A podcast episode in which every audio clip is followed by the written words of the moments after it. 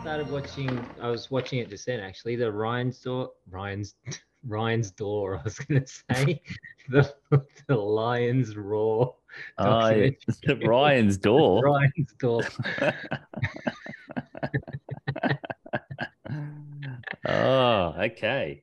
Who is this Uh, mysterious Ryan and where can we see him? I imagine, to a degree, somewhat made for TV. You perhaps maybe they may have tried to shop it around. Feels like it, right? I fucking hate reality TV, but I I like that show. It's got to be better than most of the garbage that's on reality TV. Well, it, it feels more like a documentary than a reality show. yeah, You know, it's just tracking. yeah, because it's not like contestants and then No. kicking people out. Oh, like one of the most endearing characters I think so far, four episodes in it, is uh, the guy the guy from Dunedin that wants that's uh, is training to be a physiotherapist. Yeah, yeah. With the accent. yeah, with the interesting accent. yeah. and it's like I don't think I really want to be a wrestler. I like the management side of things. yeah. Maybe I'll go back and I'll finish my physiotherapy degree, and then maybe I'll do refereeing, and I'll do, and that could be very useful to New Japan. yeah. it's just like this quirky character. Yeah. It's really interesting, and he's like, I really enjoy the physical side of it. It's Yeah. the wrestling side I don't really enjoy. yeah, because he keeps getting like they keep doing those um like the drills where they're having to basically beat the absolute shit out of each other in a circle or whatever, and then he's just getting pounded. I just don't think it's in his personality to No. pick someone up. But no, if it offers guys pathways in some way, I think it's cool. Like I really, I thought, like they go to the house and they're cleaning the yard and they're cleaning up, setting up the dorms, and Fale's old family house, and in some ways, it's somewhat of a shame that um, Fale's a heel because he's very much not. yeah, I know. He's Well- a champion fella, isn't he? When I met him at the meet and greet, uh, he seemed like such a nice guy, like genuinely nice guy. Yeah.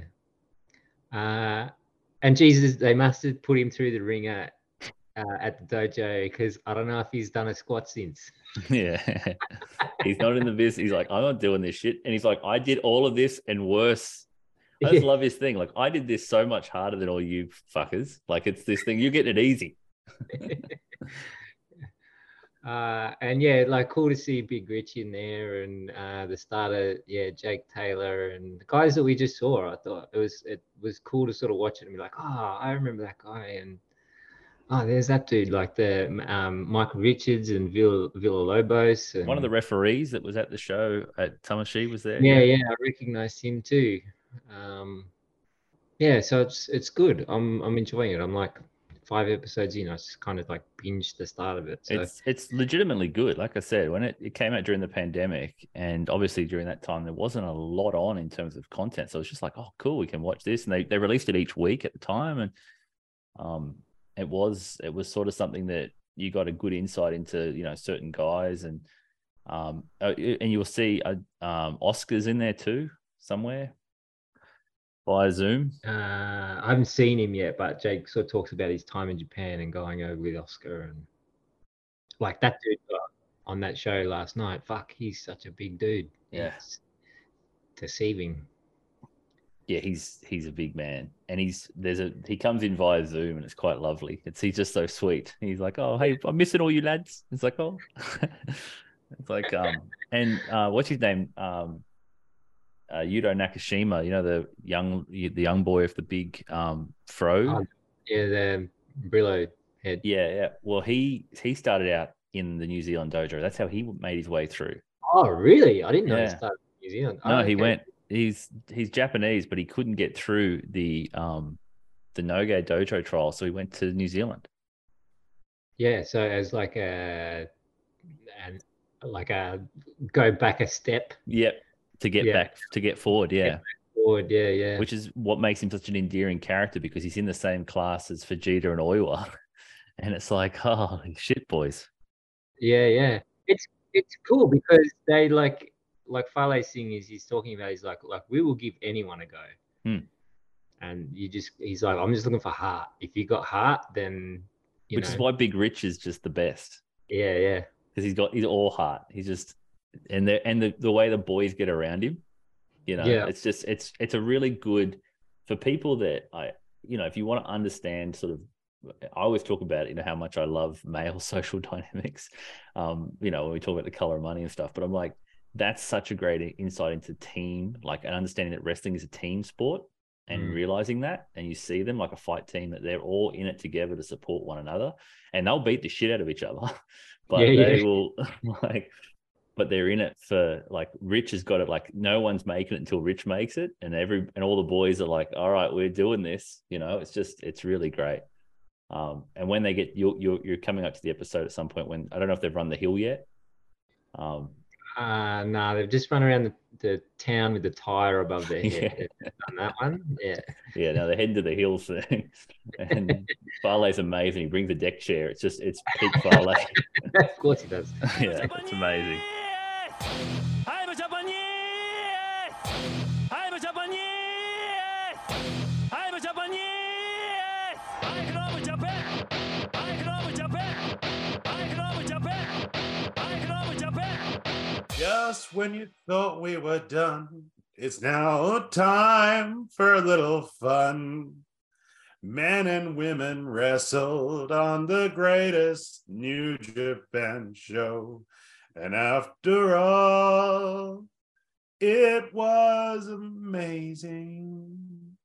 And after all, there's no explaining because it was amazing and it was the best I've seen. In other words, give me more. In other words, it made me feel tall. Welcome to We Are. we are welcome to We Are We Work. This is uh the sickest you'll actually ever hear me. All right, my name is the Ravishing Red Rude, and this is my flu game. I am just as underpaid as Scottie Pippen was, and I am joined over yonder by the token war pimp himself, Mubble Bob. It is Dr. Dave Pruden. Pad those stats, Rick. Love it. Hello, everyone. And as always, making the magic happen, being the guy who leads the chats, the discourse, the Twitter, the fitter, the bitter. He is the chocolate mouse himself. He is the king of his dog style. And one very happy boy because he was 100% right 10 years ago when he said this would happen. Dr. Julius. Thank you, Red. Thank you very much. I'm so sorry to everyone who's listening right now. I, I'm I, I'm just loving this. Oh, It's a red looks like an emoji. He looks like the sad emoji. It's just like his head's down. He's doing the. It's gonna be great. It's gonna be a great show. of looks like the, the the hot sweaty emoji. yeah, we we You're right we, there, we nearly lost Dave at the meet and greet. I think we might lose Red tonight. And uh, I've never done, I've never done a singing intro before. Jesus. I know you have. You, you have. Um, I mean, that was up there with the something about Tai Chi, I think. Yeah, I'm just yeah, like I said, I'm just sick as a motherfucking dog, but I am so pumped to talk about what has happened. So I do apologize in advance if uh it's very sexy. Very sexy tonight. Right? Well, um, yeah, yeah, it's very, uh, yeah, you got a bit of, uh, what do they call it? A bit of husk about you there. Very Red. Um, husky man tonight. Very Ladies, you'll be getting the, they'll be sneaking into the DMs and potentially the boys. Did you notice Yo cracking it for a smile? Yo showing personality. Stunning. yes, I did. Yes, and that's this is where I'm kind of liking their dynamic so much. Mm. We're actually seeing Yo become the bro. Yeah, it feels a bit like um it feels a bit like Roppongi 3K. They feel like they are they've got this interesting dynamic where they're quite quick. So uh, and they're quite explosive and they've got a few double team move stuff going on. It was a there was a like just as a general it was a it was a banger of a show to start tag league, Yeah. like a legitimate Yeah. banger of a show. it- yeah, it really, really was like like stunningly good. um, in terms of the the matches. I didn't watch uh, the the whole thing live. I had to. I was just too sick that night. Mm. I had to come back and watch it, and my word, it was a, a great way to start it, and um, and also too, it's been cool participating in discourse. Uh, Via Discord, by discourse, whatever. Discord, Discord. Yeah, Discord's been good. It's kind of nice to see people on it. You know. yeah, Um, I've been making friends, talking about gaming and everything that is uh, not related to what we're talking about. It's been Yeah. fun. I built a section for you. Don't worry. Um, yeah, I saw that.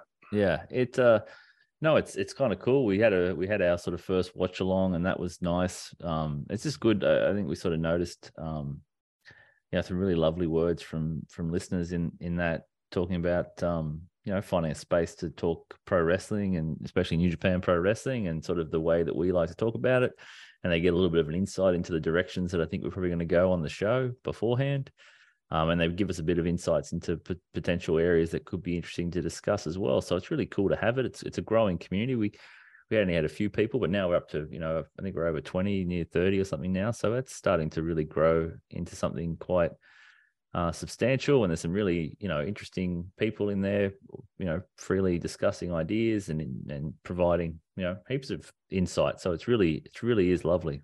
Well, it, it's you know, I mean, it's even more lovely too, coming off the heels of like a couple of days ago where Robbie Eagles actually shouted me out in a podcast Yeah, yeah. and shouted us out. We shouted you out, and we just came along for the ride. Exactly. I mean, and I never intended, you know, I and I meant every word of what I said to Robbie. Robbie inspired me so much to see an Australian wrestler doing so well overseas. That was during the pandemic run, wasn't it? Yeah, yeah, and that's what actually led me to. I was I was in a pretty bad place, and I remember seeing Robbie doing so well, and it just made me go to the gym more and more and more and more because I've always wanted to be a wrestler. Now's your chance, Red. Now's your chance. The coach of PWA is your friend. and you know, and seeing Robbie do so well overseas and everything, and I just have to let him know one night that you know what what he has achieved and everything really genuinely inspired me to go to the gym, and you know, I've lost literally the exact amount of weight that Robbie weighs. Yeah, you've lost Robbie. I've lost Robbie, so. Uh, and for him to shout me out in a podcast and say that was beyond sweet and even better the fact that he gave me a t-shirt for free yeah, So- here we go. It's never ending. As I said, I thought that was I I thought my tweet was was touching and was was quite lovely that you know the journey towards fitting into this t-shirt. I thought that it comes full circle, Red. yeah You're able to like I've only got one size left in this shirt, and it's like, don't worry, I I've made it. I've made it. I'm just glad you left out the rest of the video uh, yeah, it's making its way to the vlog. Don't worry, it's in the vlog. It'll be there. just one of those things that uh, you know happens when you have the ability to contact anyone in the world anytime and it's Isn't that isn't that kind of cool, right? Like I know people will always talk about social media as this sort of toxic space, which it is, but if you, it's in near impossible to conceptualize a world in the past. Like if you're a kid, like I'll just send a message across to someone and talk to a pro wrestler or whatever. Now that did happen. Like that famously happened with Pillman on AOL and like all of that Yeah. sort of stuff. Like he was on message boards. Or you could, you could ring Mean Gene's phone line Yeah. where he's making nine bucks a yeah, the hotline. Yeah, where he just keeps teasing you constantly. Um, but like in this era, to be able to have that level of connection is kind of cool, and just to be able to let people know where you are and what you're doing, and that's great. Now, yeah, it's it as you said, like we are. I must admit, I it was a different experience watching the Flying Tigers wrestle um, last night. I was like, oh, go Bob. I was like, I was like, fucking get in there, son. Um, and then for him to cut the promo he did and make a dick joke, I was like, this Yeah. is this is what this is This what I want to see. Yeah. And this is what I feel like is the positive influence you get by coming on We Work Stiff. It just That's the stiff rub. that is hundred percent the stiff rub. And he's like, he's now he's quote tweeting like, I just couldn't help myself. It's like, of course you couldn't, bud. He's a wholesome stiff boy through and through. And I couldn't be prouder. I was out there saying he was stretching dick. Um, and he decided to like switch it up and go with the a dick show, which is ingenious. We're talking about show your dick. He's like, no, no, no. I win in the dick show. I'm like, you, you're damn right you do, Robbie. anyway Shortboys. welcome to the show I have What were you two guys talking about before that I missed? Um, just the opening night of Tag League. Got any thoughts for opening night of Tag League, Dave? Before we jump into the show, Um, I just said it was a make good show. I was really impressed by the show. Yeah, it was. I thought I think the juniors are going to be hot.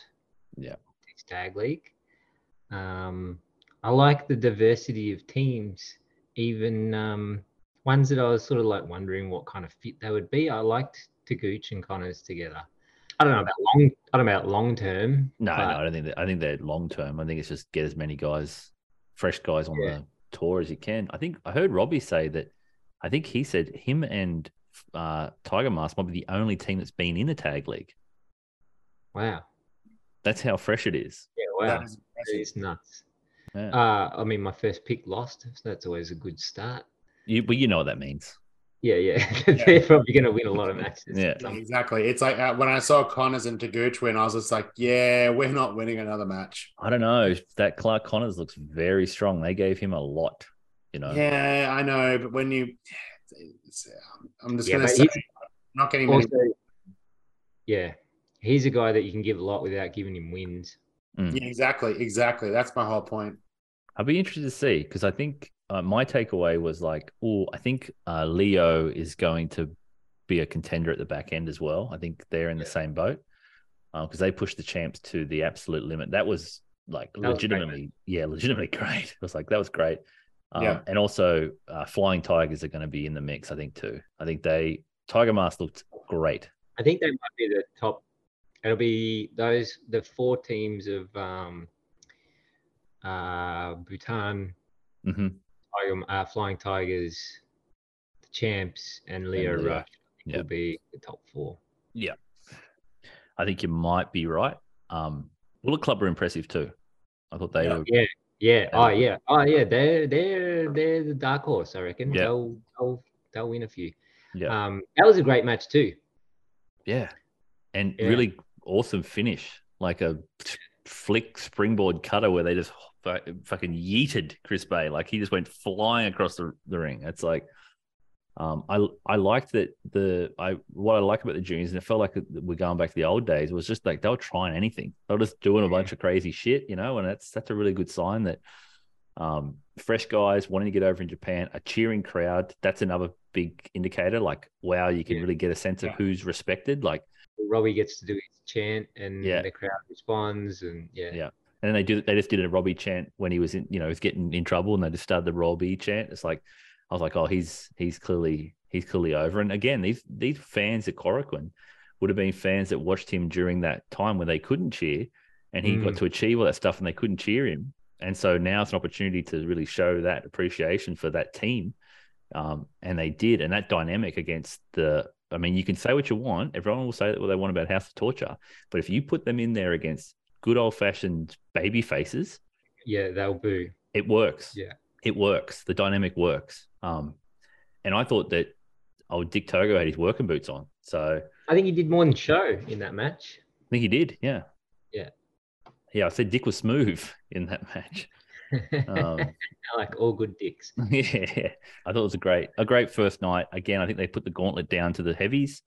Um, and I don't think, I don't think the heavies, are, I mean, they can do their best, but to be like, we're talking every match, the consistency and the level of every match. And then when Mm. they talk about the next potential pairings of like where they're going the next matches, like, holy shit. It's just like really exciting, fresh matchup after really exciting, fresh matchup. Don't count the heavies out though, because they're going to be delivering, you know, really caliber matches at the same time. That's why Different, this yeah. this entire uh, tournament is so exciting because you literally get to go from, you know, light and then the next day it's heavy. So it's There'll be, be- there'll be nights where they're on the same night, Red. yeah, well, no, that's sick too. But it's like Mm. it's such a palate cleanser because you get to go through the flippy flippy and like you know the the, you know the really fast paced matches, then to the heavyweight matches as well, and that's why it's so cool right now in New Japan that we have this you know tag league tournament, and it really is a great time for anyone who hasn't seen any of this stuff to actually jump on board on board, sorry,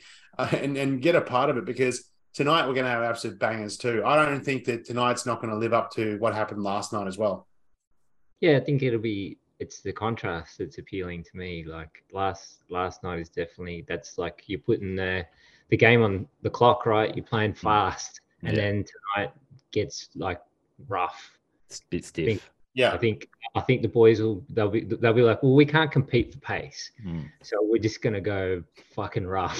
so I think it- tonight will be stiff as fuck. Well, we, we we did see Tana put boots to a woman the other day, so Tana's going to be putting boots to people. So yeah, the one true ace. The Yeah. one true ace. He's showing what needs to be done in these type of dynamics. You know, I'm gonna s- I'm gonna slap you. I'm gonna put the boots to you. That's what I'm gonna Yeah. do. Sneaky Uh, heel. I'm having a look here and trying to figure out the best way to go about this show. We have a lot of questions. We have questions from the Discord. We have questions from Twitter. Um, I'm very excited by That's the fact great. that we have that. Um, that we That's now have two channels. Thank you so much to everyone who's participating with this. It's actually unbelievably flattering. Like it's actually giving me wings beneath my wind. it might also be worthwhile thanking um, Elon Musk in uh, you know what was everyone thought was the death of Twitter a few days ago, and everyone jumped on. Well, you know, a bunch of people jumped on our Discord. So thank you to Elon for nearly killing Twitter, Yeah. um, and now we have both. So wonderful. so far. Uh, catch us on Hive next week, perhaps. Uh, but in any case, uh, as I said, that the Discord part is really cool because it means that we're able to have watch-alongs and we're able to have sort of places to send our random thoughts in regards to what's happening in New Japan. I can always send a random tweet that I've spotted and smellness, and you can throw it out into the into the Discord, and that's really cool to see um, a growing community. So I'm really, really excited about the potential for that. As you said, David, it only took Twitter nearly exploding to get to that point, but it was the impetus of people to jump on the ship. And um, once they're there, I think they might be able to see the the benefit of being amongst uh, like minds. Um, so uh, we have that going for us. So if people are out there and they want to engage on the Discord, I will put the link in the show description, I think, so people can find it um, and come aboard.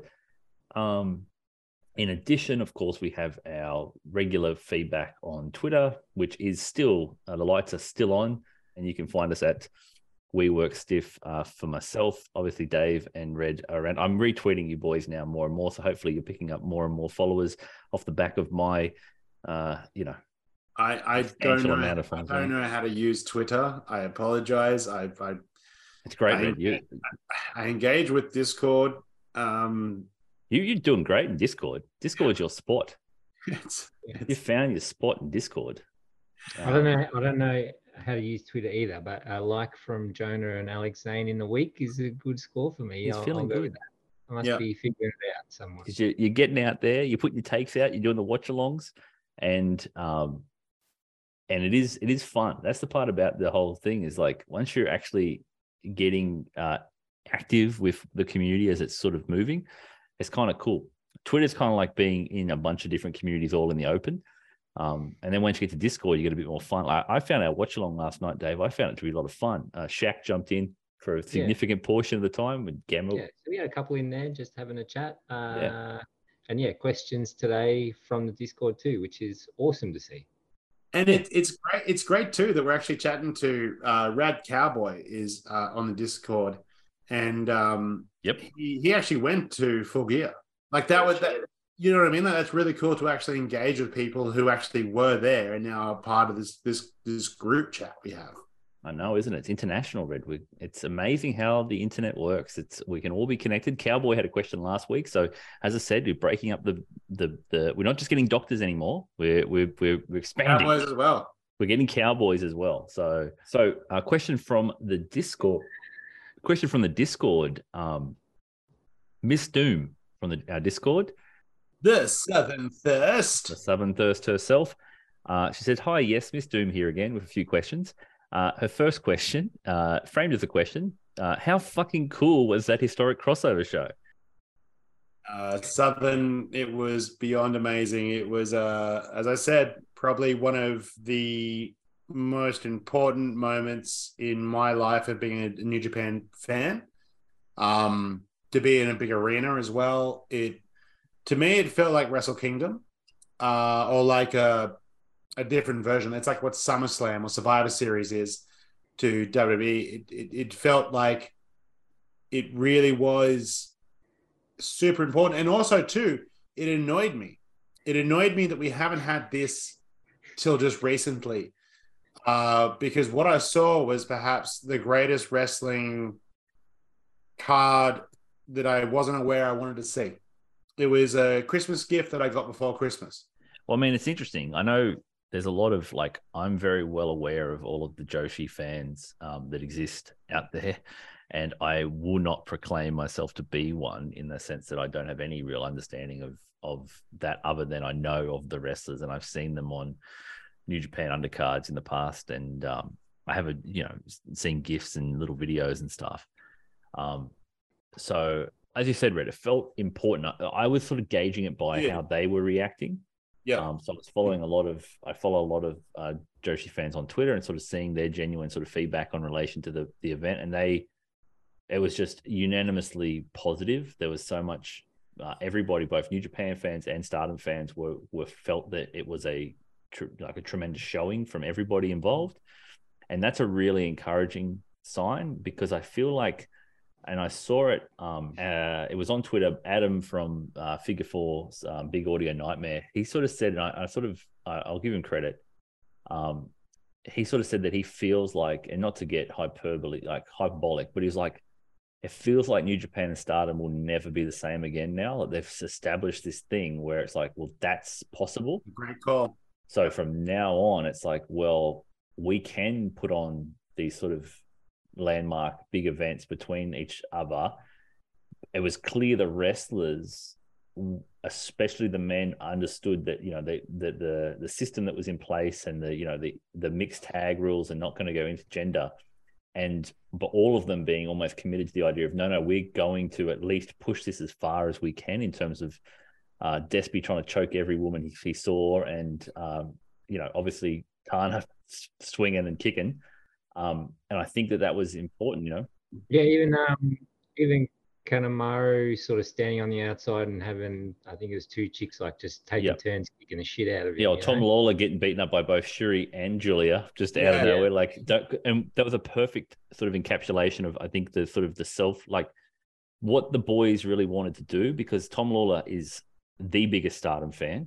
Uh, Like he's the biggest Stardom fan. Shuri is his favorite wrestler, so he got to live out his dream, and he played a role in that where he basically said, "I'm going to step in here and def- like defend your honor because that as the chivalrous as the man, that's what I will do." Only for Shuri to then beat the shit out of him to say, "I don't need you looking after me," which I think is a perfect reflection of we are equals here. Um, Yeah. And so that was established pretty early that Tom was willing to put himself, basically, yep, I'll play that role. Um, and you saw that theme repeat throughout the night. That was kind of the idea throughout those mixed tags was we don't need you to stand up for us. We can stand up for ourselves.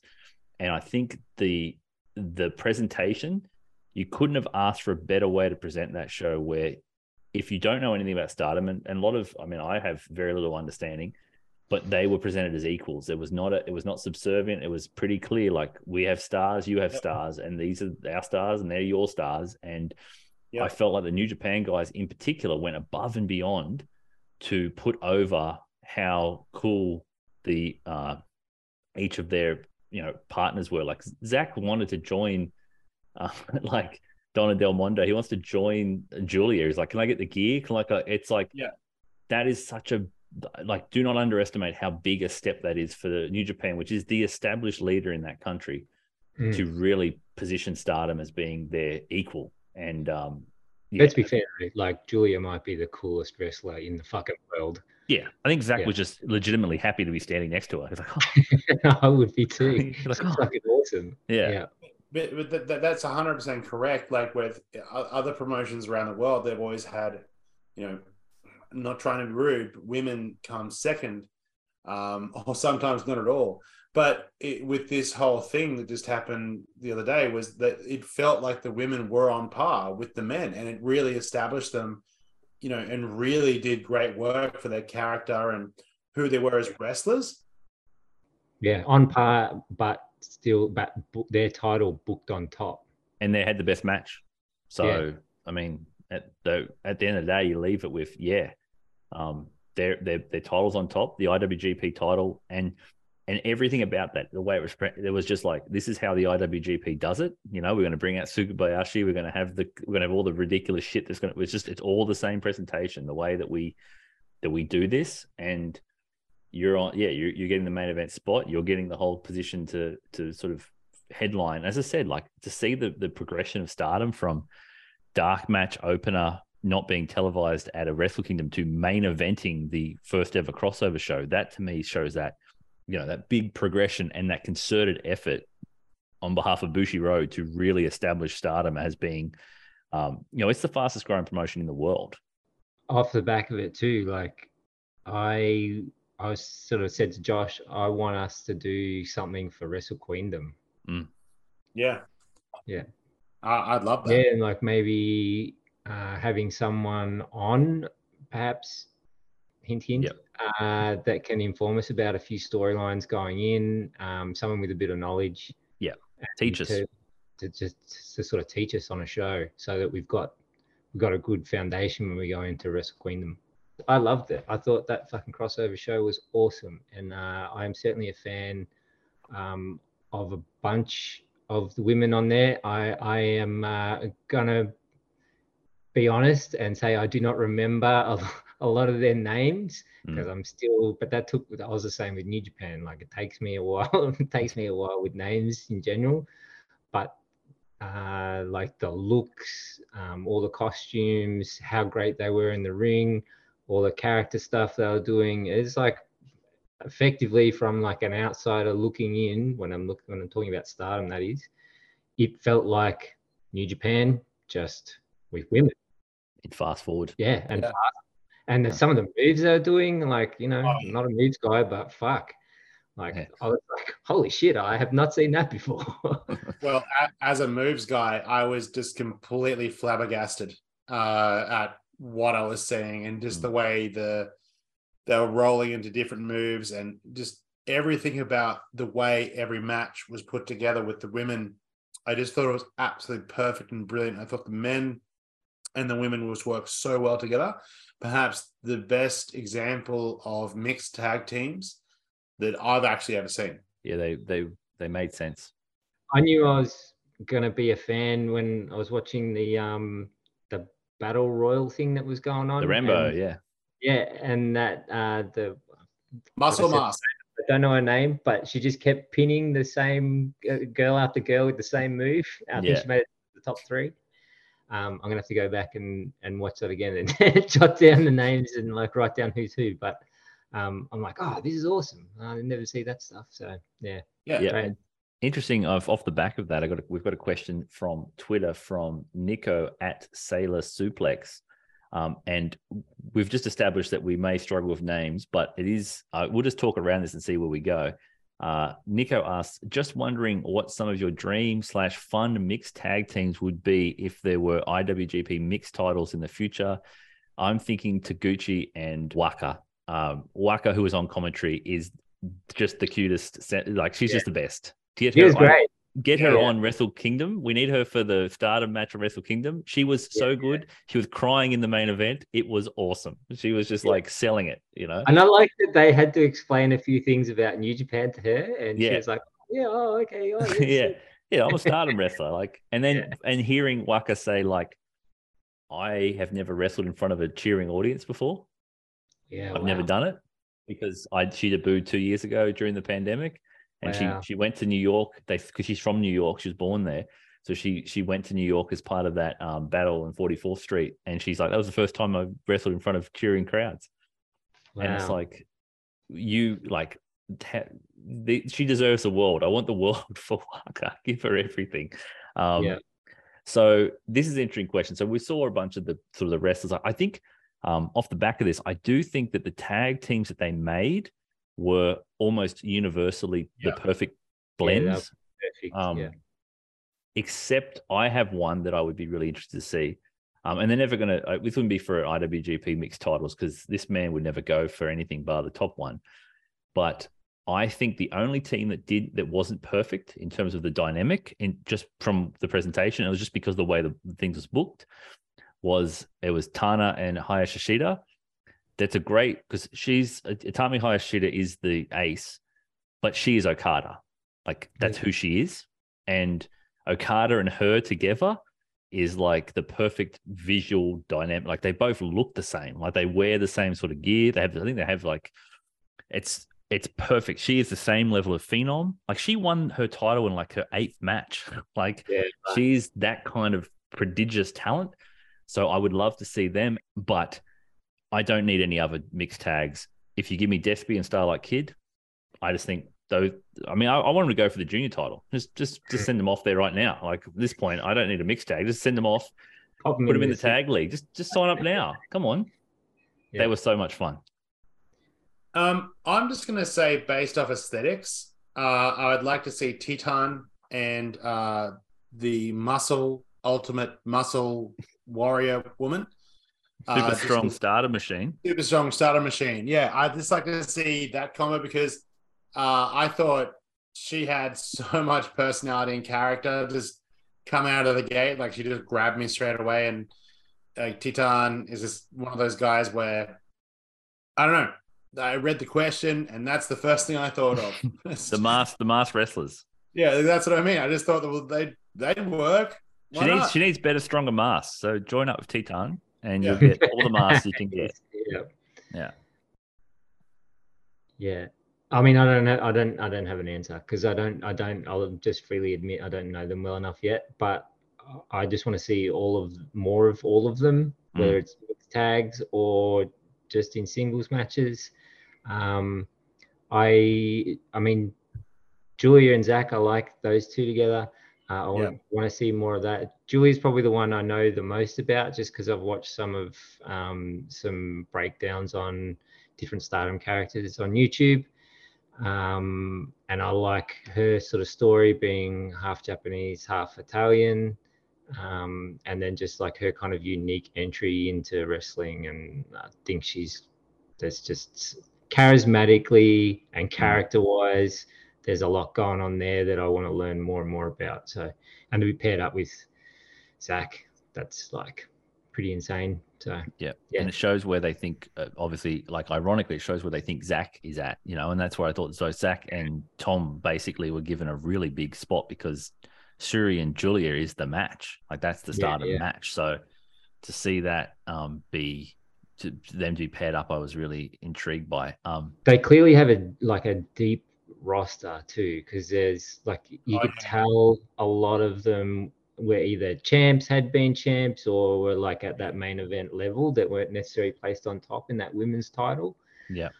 um, even without not really knowing that much of their history i was like oh i yeah i would reckon that um, a bunch of these girls have either been the champ at some point or or in the main event, uh, vying for the main event. And then when Taichi was like, "Oh, you should go for these sort of like having having a chat to yeah, to Tam. yeah, yeah," and then she came out at the end and made the challenge. I'm like, ah, yeah, it's Yeah. all. It's all It's- yeah, I'm, I'm super keen to learn more. That's for sure. After watching that, I'm like, yep, I'm I'm all about Stardom now. Yeah. Massive That's the- fan. It's the best thing. We can be the true Bushi Road Warriors and uh, watch it all under the, the one banner. Interestingly, um, off the back of that, now we're looking forward. Uh, question again from Miss Doom Do you think the stardom wrestlers will be at the next Forbidden Door? Um, so, off the back of obviously the success of the crossover event, uh, the next time that because we had this discussion, I know we had this discussion, I think in the in our group chat I did. I, did by accident. um well it was it was just an observation it was like i was looking at it and i i freely admit i don't watch enough stardom but i was watching it going my god this is like watching i don't know what i'm watching at this point i'm watching this like next level of wrestling um I've just seen what AEW has done to New Japan wrestlers, and while the hype is amazing, the del- delivery hasn't been good. And what I really enjoyed from what I saw the other night was absolutely amazing. And my only concern is that if they try to tell stardom stories or whatever, would they just progress AEW stuff? Like the way i look at it red is i don't think they're in the business i think with stardom wrestlers all they need to do is get given a showcase because i don't even think it needs story it is as we've had this Oh. discussion it is like the cruiserweights of wcw just put them on the show and let them be seen, and they will drive interest for sure. I think it's key. I just don't want to see them get buried. That's that's all. Like, and I don't think I don't think necessarily they will. As I'm saying that what I saw the other night was some of the absolutely like was some of the best uh, women's wrestling I've ever seen in my entire life, and I just got a glimpse into it. Yeah, I mean that was the same concern we had around Forbidden Door, uh, Forbidden Door in general with New Japan guys. So And I don't I think, but I, but I don't think we saw that. no, no, no, no, but that was our concern going in, right? Yeah. yeah. Uh, so I don't necessarily think that on a pay per view that that would be the case. I think they would be featured, um, but I understand the concern. Um, I mean, it, that a lot of that comes down to the uh, just generally. I don't necessarily think it would be poor booking of Stardom women. I think it's kind of poor booking of women in general a bit over Yeah. there.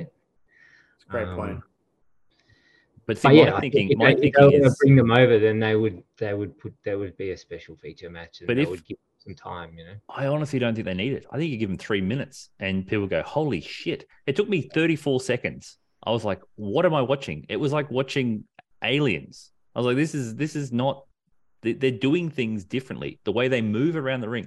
Like watching like I was just so fascinated by like watching the stardom girls go for a tag. They like roll. They'll roll through the ring. Like they won't get up and Yeah. crawl. They they'll roll. Like they'll move. The way they move around the ring is so mm-hmm. different. It's so unique. And I just hadn't seen like I was like, this is it was aw- it was honestly like awe inspiring. I was like, what is this? I've watched wrestling my whole life and I have never seen anything like this. And I knew of and so I know that people talk about that. And so my view is like the same thing as the cruiserweights in WCW. Like I watched that for a long time. Those guys were getting buried all the time in terms of like That's- but all I could leave was like the the moves. Like, oh my god, like these guys are getting, you know, El Dandy's on there. Like El Dandy's got like three minutes and he's getting jobbed out. But holy shit, look at him flip. You know, look at him, look at this little podgy boy move. And it's like I feel like that's the case with stardom wrestlers. If you get put them on the show, even if you don't feature them, if you just put them there, they will steal it. They will steal it because people wouldn't. In my, if you're like me, you'll just watch that and go, I haven't seen anything like that. I want to see more of that. And in many cases, it might actually be for the the betterment that they get a little glimpse and not a lot, because that's the idea is like you don't go to AEW to watch Stardom wrestlers. You have to go to Stardom to actually see them in their true environment, to see them do what they do. Because I think off the back of Forbidden Door, I think a lot of people ultimately watched it and were like, well, we can watch New Japan wrestlers here at AEW. We don't have to go to New Japan to watch them. They'll come to us. And you don't get the true experience, but you get enough that people are happy with it leave them wanting more. That's what I say. Man, my idea with Forbidden Door is I would always prefer to see the other side of the door, like Forbidden Door run by the Japanese promotion. Uh, oh, Gamma has a question. That same question, Dave, saying asking via the Discord. Oh, Gamma, is it Gamma or Gamer? Um, answer. We'll find out. In the, we'll find out in the Discord. Uh, could you see an AEW New Japan show in Japan happen in the future? Do you think that is something that should be off the back of this crossover show? Do we think Forbidden Door or of, of an equivalent should take place in Japan? Yeah, of course. Yeah, why not? I mean, you know, after seeing what happened on the weekend, the you know anything is possible. Kevin Garnett. Um, you know, it's just yeah, why not? I, I genuinely think that's a possibility. what I don't like about the way that question is the way it's framed. Where yeah, how about a could you see a yeah AEW on a New Japan show? I like that framing better. yeah. Uh, I want to see a Forbidden Door that feels like it's booked by New Japan, not booked by Tony Khan or like from a, for a Western audience. I want to see the reverse. I want to see those guys go there and do a Forbidden Door show, but with that distinct Japanese style um, of like the whole show presentation. Or didn't historic crossover prove like I think historic crossover was a perfect like everyone was saying Forbidden Door was the show of the year or whatever, and because it was just really high quality and had a great crowd and everything. But this this historic crossover had this. It it was a better version of m- merging the two things. Like they found a way to blend the two things where it was like like we we have all of the most sort of symbiotic relationships we could Yeah. like there was no Despy Starlight Kid equivalent on Forbidden Door. You know, there was no. This is going to be so beneficial for both characters. Like they're going to get something out of this as a result of doing it. Like It felt seamless rather than oh we're just plugging the gaps with Shingo or a few New Japan guys. You know what I mean? Like oh Yeah. here's this odd matchup out of nowhere. This felt like it felt planned and executed rather than slapped together and then you know you you can leave it to the wrestlers because they're so good and they'll make it work but yeah the, uh, this was a, a constructed thing and because of that it felt to me just smoother Well, here's the question, Dave. This is oh, this is going to get me in trouble. But did it not feel like that this crossover show, the intent was elevate stardom, yeah right? Yes, By- yeah, By the company that was in control of the event. Now, everyone will say, oh, stardom's hot and everything. Stardom's not drawing 7,000. It's not. But New Japan with Stardom can draw over seven thousand in that state. Can draw a sellout crowd in a you know basketball stadium, um, relative to the COVID protocols at the moment. Um, it's just a shame they couldn't cheer. I mean, it didn't stop them. Um, but the company that was in the power dynamic used the platform to elevate the other company. Hmm. Um, because they rec- recognize the other company needs the eyeballs and they see the benefit of develop. I mean, it's in their best interest, you know, as, a, as an organization, like as Bushiroad, it's in their best interest to do this. So I, I understand it's a different relationship. It's a, it's it's more than a partnership. It is a legitimately they are basically, you know, they're in the same family. legit Um, brand. It's brother Yeah. and sister. Yeah. So it it it I get that. But when AEW and, and New Japan got together for Forbidden Door, it never felt like it ever got to the point where AEW saw the benefit of elevating New Japan to the point where they felt more special than just being that company that you watched four years ago, you know, and that that was a bit of frustration, like just little things, like you know, and it's not to rehash it, but little things. It was a great show, but like not giving Zack a promo on the Dynamite beforehand, just having him walk out, like that's just a just a own goal if ever there was one, you know, and because it always felt like we don't want to elevate them too much, you know, we don't want to get these guys over too much because good God, you know, that could be dangerous. Um, and it is interesting. It's very interesting as we head towards Wrestle Kingdom season now because we are going to see more integration with AEW and New Japan. And ironically, um, we'll we'll get to a question here that's all tied together. But ironically, the story is going to be the demise of New Japan in terms of the from the Western perception, with Kenny Omega playing that that role of your company has struggled since I have left because you know you don't have me. Um, which is ironic Yeah, right.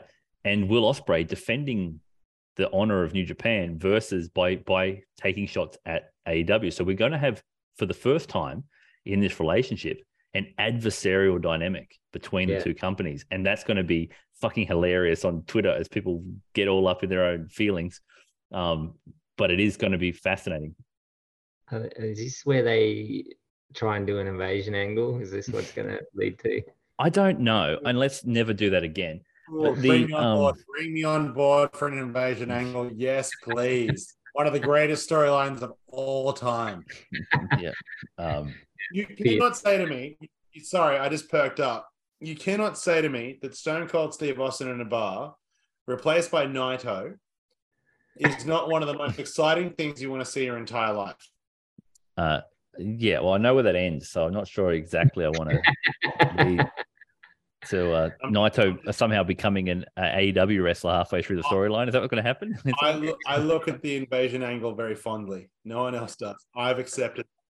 I mean, I, I feel like before we get to that, I, I do feel like we probably should make mention of uh, Kairi winning the IWGP Women's Champion. Like, I think that was pretty. Um, I I was so like all the Joshi fans I was following on Twitter were saying it's Mayu's time. It's like she deserves this, but obviously Kairi's star power and um, you know international recognition, I think makes sense to give her what it is. It's ostensibly a part-time title. Like it's not a title that's going to be defended on Stardom. It's defended on New Japan shows.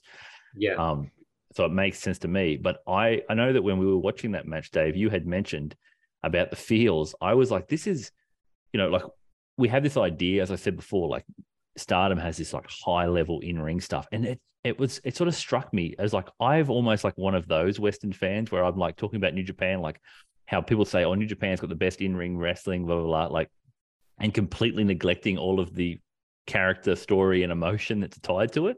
Hmm. And I sort of I was like had to catch myself and realize, oh, that's exactly what Stardom is too, where it's like, yes, they have this awesome in ring product, but when it comes to the, you know, here comes the main event, and they go in and they tell this epic story of like betrayal and friendship and and and this emotion that they're they're bringing to this space. I was like, that's the best way. And for me, as a New Japan fan that loves character and story, it's like that's the perfect match to put on because I am captivated. I'm like, this is this seems important beyond important. Like this seems fucking like biblical. Like what is happening? There are like Mayu Iwatani hmm. going zombie mode and not refuse and like refusing to give in to this thing to show her, you know, to fight for the battle and the the the honor of stardom versus someone who she sees as as left and is is like a part timer. It's almost it's it's echoing like you know Shibata versus all the old boys, mostly Nagata Shibata, where it's like you have left us and I'm going to not let you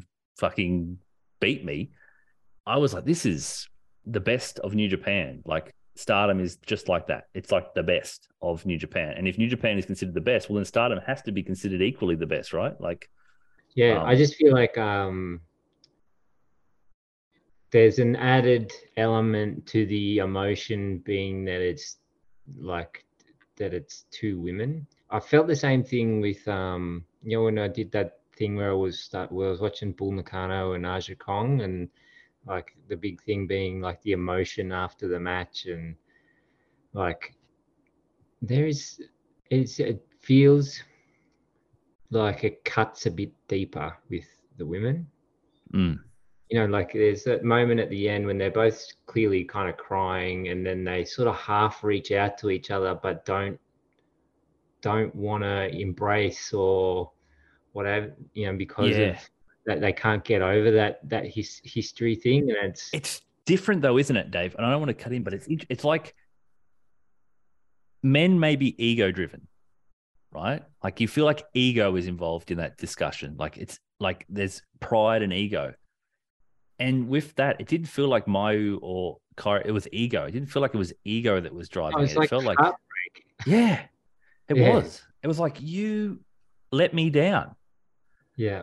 And I was left here. Like we were we were we were here together. Like there were two there were two of their three musketeers, weren't they? Yep. Like that that was the story that was being told. And Yep. Kairi went off and did Kairi Sane stuff over in WWE for Yep, long Io. Shirai's still there, you know, and for five years or whatever she was gone and then had come back and then now, now they're telling this sort of long story and uh yeah it, it- to me it and that was the same thing as like the Bull Nakano and the Aja Kong thing like there, I mean at the end of that the culmination of their feud it felt like acceptance Mm. but and like love between them this felt like heartbreak between Mm. these two which suggests to me that the stories we're Story just getting started. Yeah, we're Yeah, just yeah. we're just on our way with this belt, and um, and that's to me is like as a as a fan, like as someone who's new to it, like that's such a relatable story that, and they did a good job of telling that, you know. the the three on commentary together was just just it was just lovely josh It was. telling all the stories and sharing information with each other and i like you know i just kind of felt like oh i'm along for the ride with this and um yeah i was very grateful that that was the approach that they took and we got that extra bit of insight into stardom because i didn't know that they were going to have a stardom um commentator there so and Charlton had his working boots on because he was like having to translate some of it mid commentary. Like yeah, yeah, like, yeah. Even that was like, oh, this is cool. They're having a little chat and they're, they're trying to figure figure was- out. stuff. it was like it was like demonstrating deference. That's the big again. It was a big takeaway for me in this thing. It was constantly saying we as we may be the New Japan, but we we want to know more about this. We we want to understand this. We're having so much fun. We love this stuff. And it just felt like that's such a great position, with such a cool vibe to take, where it's so much like we think this promotion is fucking great and we're gonna showcase it. and I like that they don't, you know, like they don't pretend.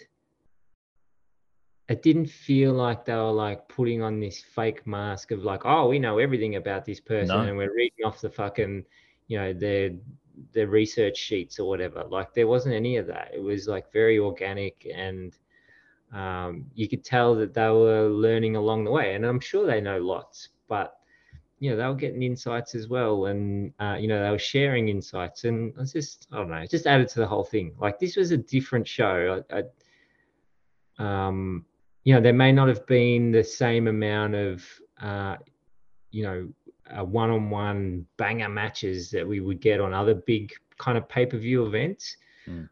but as an introduction, Yes, that's the good way to put it. think I don't think you could have done it better because you get a showcase of lots of different talent. You get the two companies working together, and then you get featured spots between you know in singles matches that have high stakes attached Mm. to them, Mm. and uh, and and you get brought along for the ride with a commentary team that is learning from each other. I'm like, uh, who the fuck comes up with that in the wrestling world? You know what I mean? Yeah. Like, that's pretty fucking unique, I would think.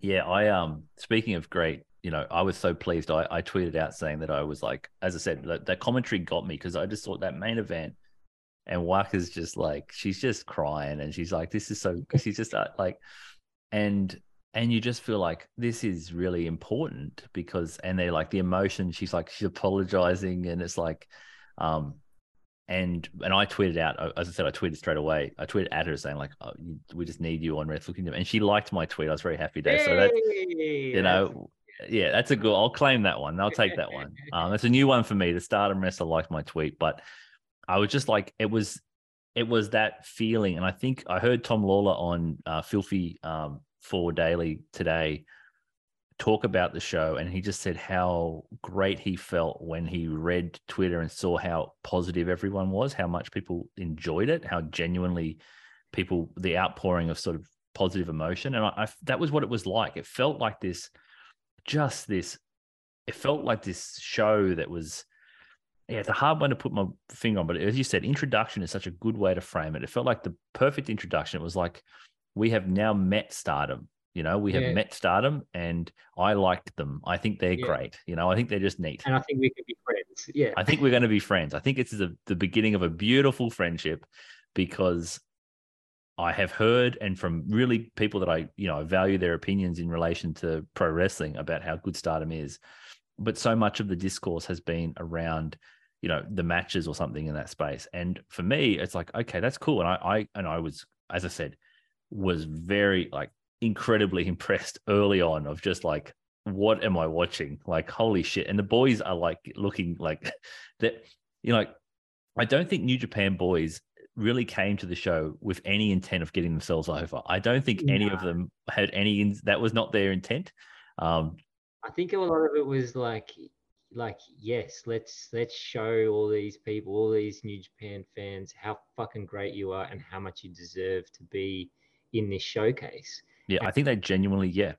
Yeah, if that means kick the fucking shit out of me, then fucking go for it, girl. Kick the Uh, shit out. of me. Uncle Nobu, Kanemaru, basically, of all the people, of all, like the elder statesman of that group, just saying, "Yep, just beat the shit out of me." That's that's the fun, and um, and him and Natsupoi doing the fucking um double like the uh, whiskey, the Suntory surprise, like Yeah, it was just like, but that's the kind of stuff where it's like, it's not. How do you put it? It didn't feel like it was pandering. It didn't feel like it was fake. It didn't feel. It felt like there were organic, like decisions because like Taichi has been doing those during the pandemic. He was streaming with those girls coming in to do the stuff like it, and obviously Despy is a massive, like he's a massive um, Stardom fan. He goes to the shows and he's Starlight. Him and Starlight Kids, big brother, little sister. That's their dynamic, and like the most wholesome gremlins you've ever seen. Like just walking in the thing, like good God, here they come, um, and it felt right. Like every thing really felt right. Like even Goto in Micah found like a that's like a perfect. They were like perfect. It was like holy shit. it's like I feel sorry for her. Like, and I- also now I know who she is and what her role is in Stardom. And as I said, I I just feel bad for her. Like you're the Goto of Stardom. Oh, sorry, but like that, it felt like for a fan that just wasn't aware, there were so many parallels. The systems are so similar in terms of faction groups, the way they tell their stories. It's like, oh, this is just that. This is just a one to one thing here.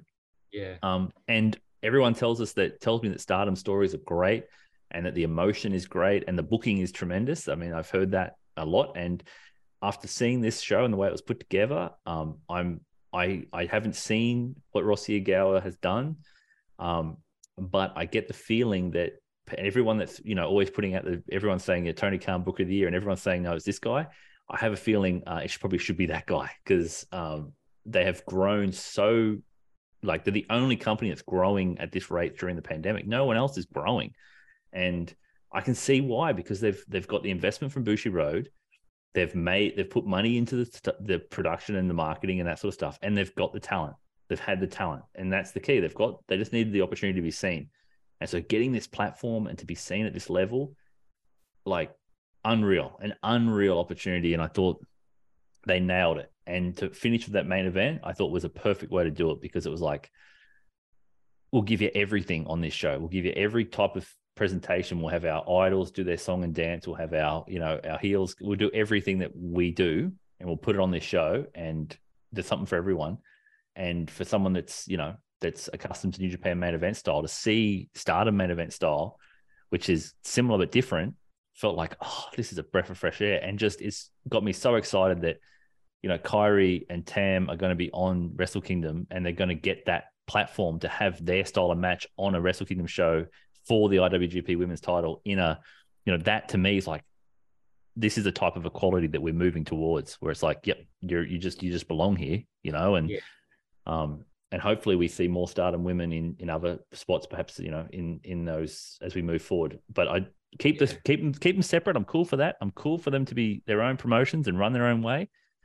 But if we get a couple of crossover shows and a couple of big events where the IWGP women's titles on, like if it's Dominion or G1 Final or whatever, Yeah. I'm all for that. I think that's Me just a great showcase. Yeah, me too. I'll be interested to see where on the card that women's title is placed. Good point. Yeah. That'll be that. That's that. You, you're not wrong. That is fascinating Yeah. Because well, it, it main evented over a US belt. Yeah. I don't think it'll main event over the US belt at Wrestle Kingdom though. That may be a segue, but I don't think it will. yeah, yeah. Well, that's it. I mean, not when you got Kenny coming back, but Yeah. um, because that's a featured bout, right? That'll be the co-main, you would think. But uh, Yeah. uh, look,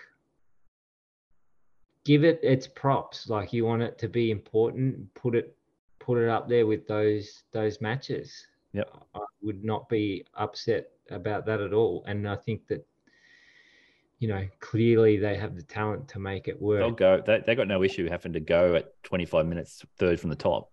Yeah, yeah, and I think New Japan cards they they don't tend to do the same thing that uh, Western cards do, where they Western cards book all over the place. titles in Mm. odd positions all over the place, and uh, you know New Japan New Japan cards they they book to the peak, right? So they tend to book the lowest stuff first, and then book to the peak. So yeah, be interesting. Having a little bit of a think while we were talking about it then, but having a little bit of a think about a mixed title, like a mixed title. Mm. Yeah, maybe that's an opportunity for guys to tell some different stories that maybe, uh, uh, you know, like a Yoshihashi or a Goto or whatever. Maybe if they're, you know, not much is happening uh, in New Japan, then maybe there's opportunities within that space to tell a different story. It'd be interesting. I, I think the danger, I think I know Stardom fans, they're just scared that, and I hopefully that this show alleviate, like allayed some of those fears. They're just scared of being subservient and swallowed up by the big monster that is New Japan, you know, or that yeah. their stories will be playing second fiddle to that. And I, a hundred percent, um, I yeah, I'd sort of look at it in a different way. That that that a, like a, a mixed tag thing could be just an additional story on top of whatever is going on for each individual within their own promotion. So like an IWGP mixed tag style, like so. I mean, we'll watch how the the the, the IWGP women's belt is booked and where it's booked and how it's booked. I think Yeah. that'll tell us a lot about is it viable to have Yeah, yeah, that kind of model. Um, but I, I think you're right. Any opportunity for for people to be put in positions where they otherwise wouldn't, you know, have an have an opportunity to to leverage off the back of you know the relationship because that can help both ways. Like I know that Will, you know, Will Ospreay has talked about United Empire having a female in the group. yeah, yeah. Because I'm not averse to um some story crossover stuff, like you know things going a little bit both ways. It's just going to have to be again. We're just going to have to build this relationship. I think and it's going to be based on trust. You know, and I think that's a lot of what it's going to be. Yeah, Yeah. Um, Yep. and and as we said, you know, But it's exciting. Oh, it is. Yeah. It feels like it feels a bit like Forbidden Door, and off the back of Forbidden Door, I don't. I, I feel like we've we haven't really gotten the level of integration that I I was hoping for in terms of how AW and New Japan wrestlers were going to cross cross paths in the sense it, has felt for a long time like uh, AEW has benefited greatly from the relationship, and New Japan has has sort of struggled. It feels like that tide might be turning a little bit now. I think that might that might be shifting. So um, I have a question here. Uh, I'm gonna I actually have a couple of questions, but first question, Miss Doom's final question. Uh, she also adds, "Love you, boys." Um, so that's you know, she's the best, just the best. Um, she says, "Are you as hyped?" So I'm going to ask a couple of questions here, Dave. Um, so Okay. don't worry about jumping in. She goes, "Are you as hyped as I am about Omega versus Ospreay?" Um, and the doctor has returned. This time, Dr. Jonathan has asked at Jonathan Foy via Twitter, after all the hints, did the Kenny Ospreay match announcement still take you by surprise? So let's take ourselves back to that moment, Dave, where we are watching Shota Umino versus Will Ospreay have, uh, you know, just a really good, great, I- I'd say a really good match, like a really great showcase for Shooter. I thought he really, he really I thought it was great. built himself up to be this sympathetic baby face that I think is going to be you, the everything is there.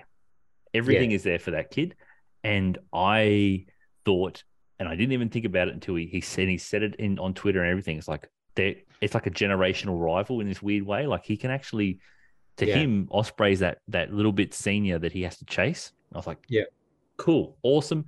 He looked he looked great. He just looked awesome. But we knew we all knew. I mean, for the most part, we were pretty confident that Ospreay was going to win, and it was just a matter of who's going to come out. Like that was the story, um, and we were leading up to it, and there was a lot of talk early, and there's been some there's been some whispers. I know that I had sent you guys some messages a couple of weeks prior of like there's been some whispers around prior to the uh, Osaka show, the Battle Autumn show. And then the sort of the the the red herring that of, of shooter coming in, you know, coming in and, and doing that sort of stuff. Is that a short term? What's the story there? Where's where's that going? When the announcement happened, um, what were our first reactions when we found out it is actually going to be Omega Ospreay Wrestle Kingdom? Um, I will literally just jump in right now because I have no idea how much time I have left. Um, None of us do, Red. None of us not do. trying, to- not trying to be morbid. Uh, you know, I, I I I caught wind of it the next day, and uh, you know, look, I mean, I'm genuinely, this is amazing. I mean, we've been talking about Wrestle Kingdom and what's the storyline, what's going to happen in Wrestle Kingdom, and you know, Jay and Okada, which, by the way, I'm super excited for. Like, that's I'm kind of a bit annoyed because I am on the fence of I'm super excited for Jay and Okada, but Kenny and Will has been kind of hinted at for so long now with, you know, Will's uh, pr- promo he did on Instagram with like the whole cease and desist thing.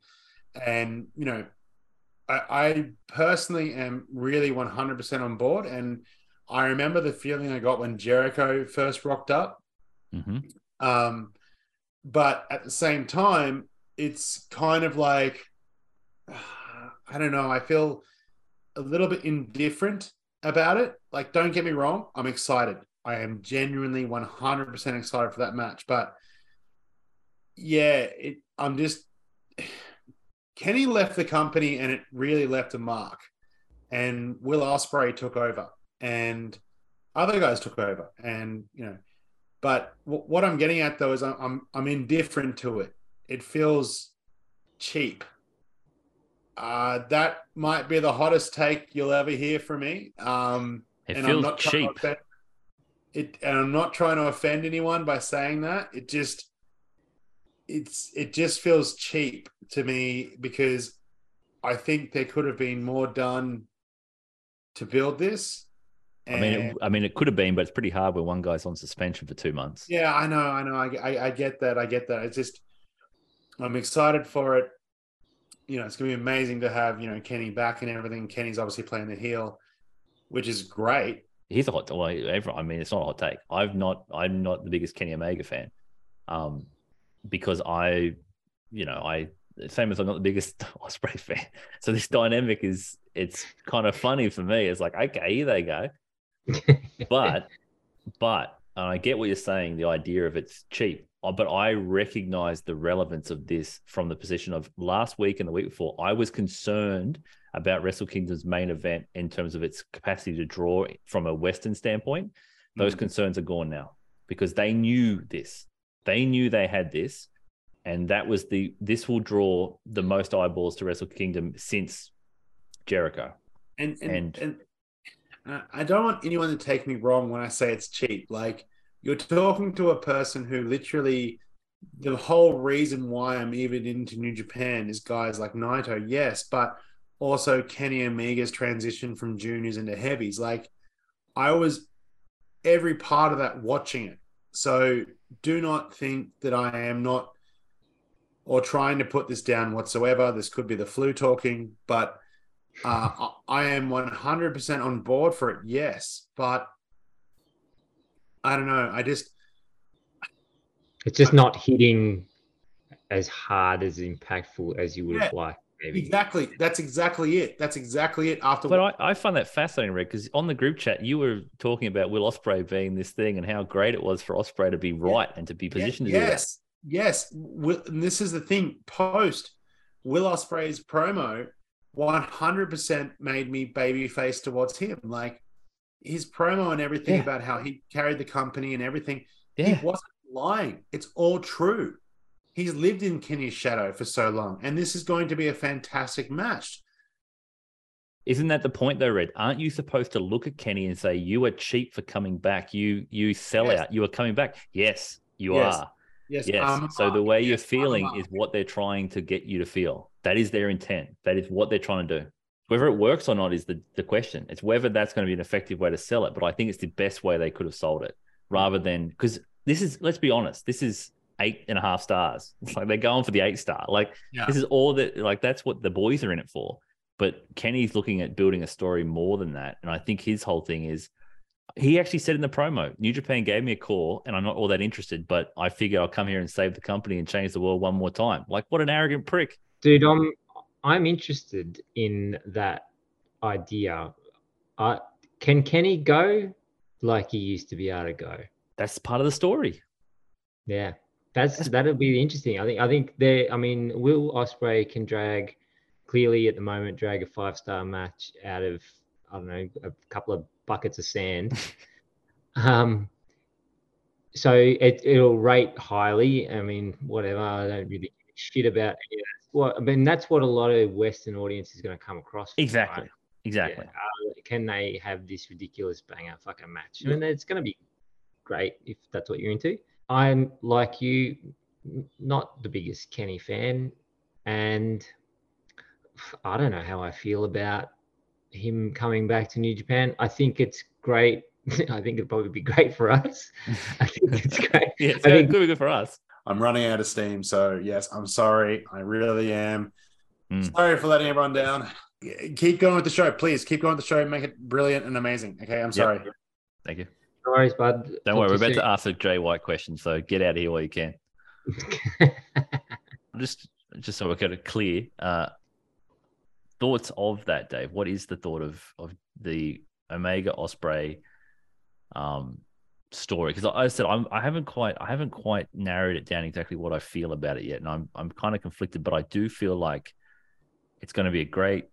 It's going to be a match that draws interest, yeah, heaps of interest. yeah, It's just, and I felt like the story that they did was more than they needed necessarily to do relative to Western interest. Mm. But it's important to fit into the New Japan hierarchy and to make it meaningful and have it have gravitas leading to the the, the position it's going to get to Mhm. make this be something very personal in terms of Kenny feeling as if Ospreay has tarnished his legacy because he hasn't been able to keep the company at the level that Kenny put it versus Ospreay who feels like he has been overlooked because everyone's looking over there at this sparkly o- uh, Omega and he's in the shadow. And and Ospreay even making it more personal by saying that you're still upset that I knocked Ibushi out you know like on that night. Yeah.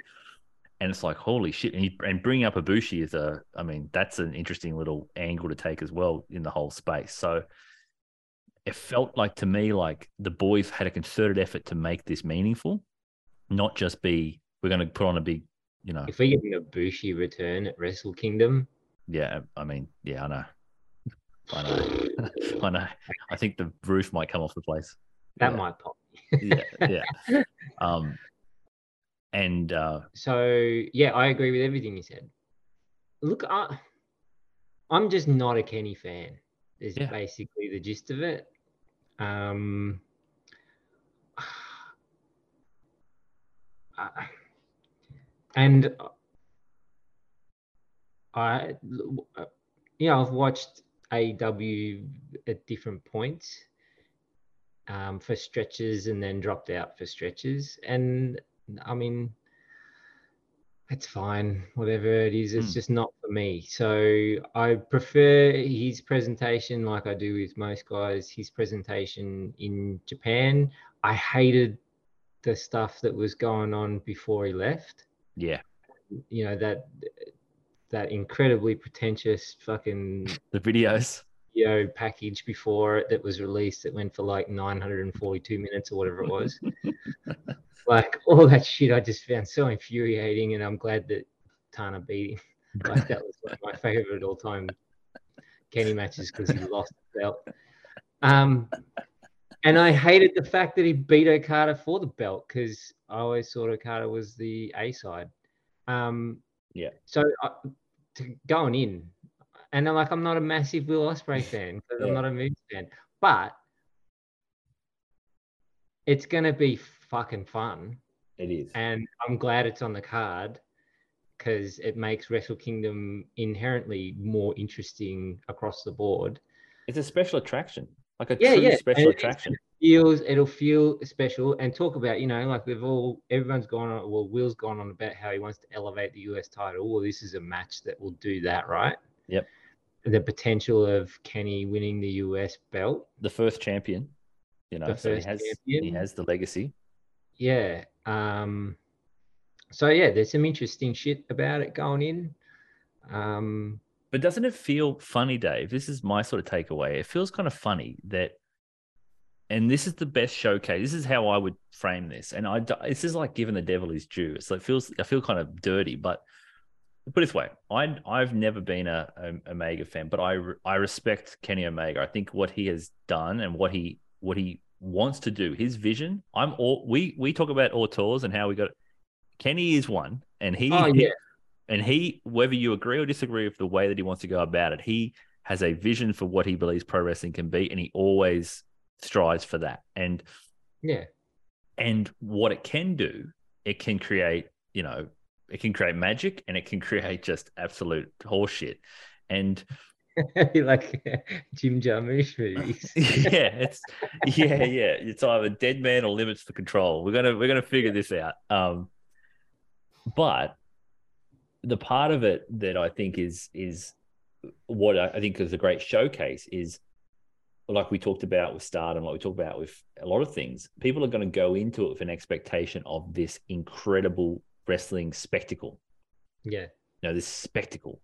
And um you know like human like as we are a society today we are driven by spectacle. Like that's the kind of the thing that att- that captures our gaze.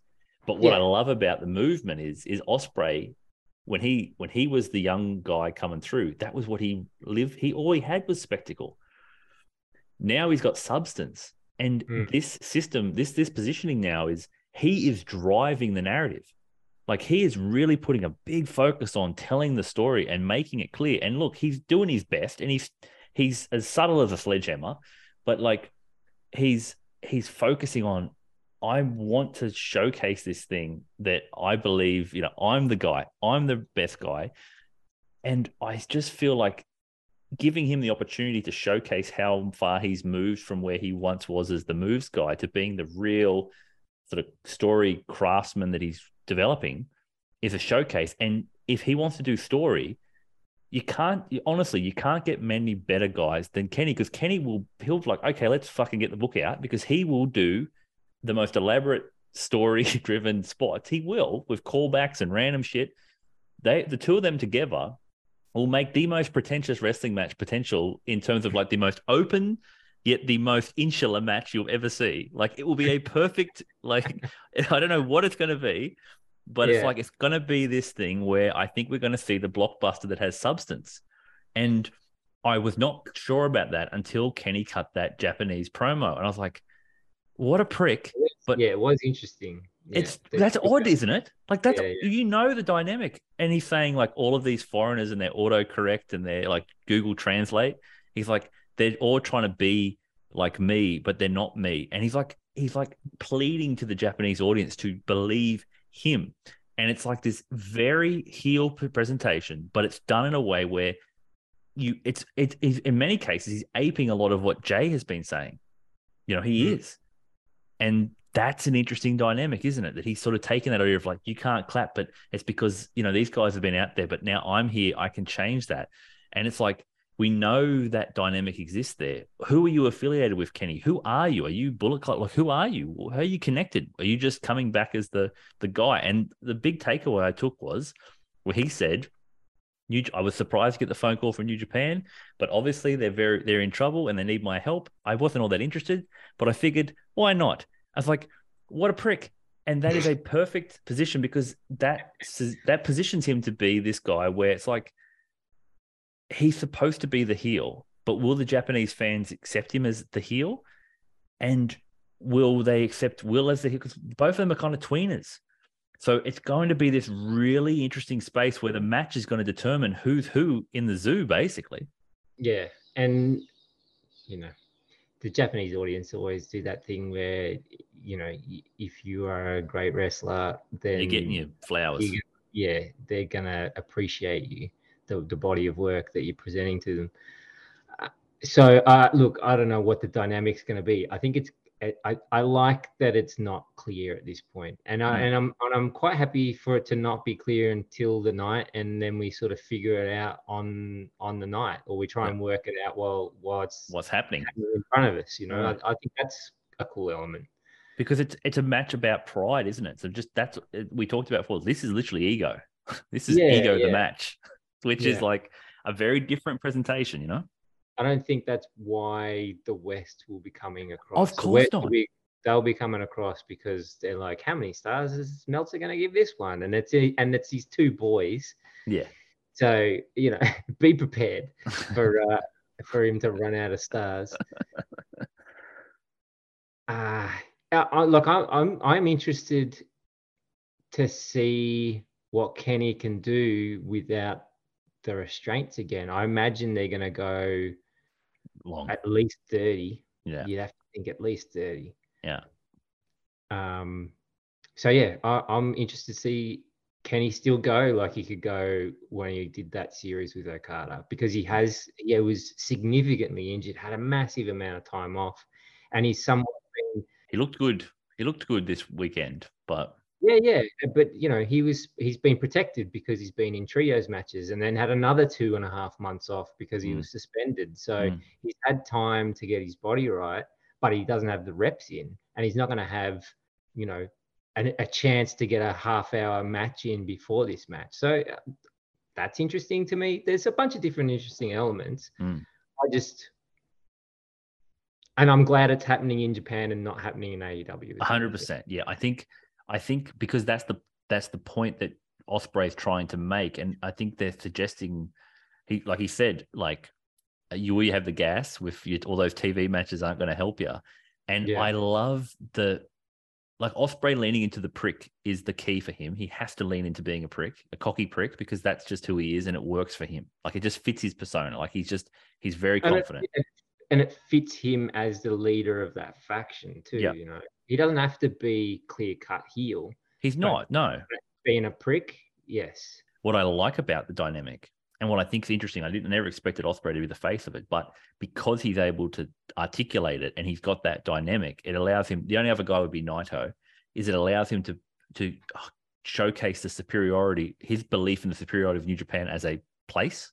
Like he believes that the way he works there, the way it like he believes it's better, and he believes that you sold out.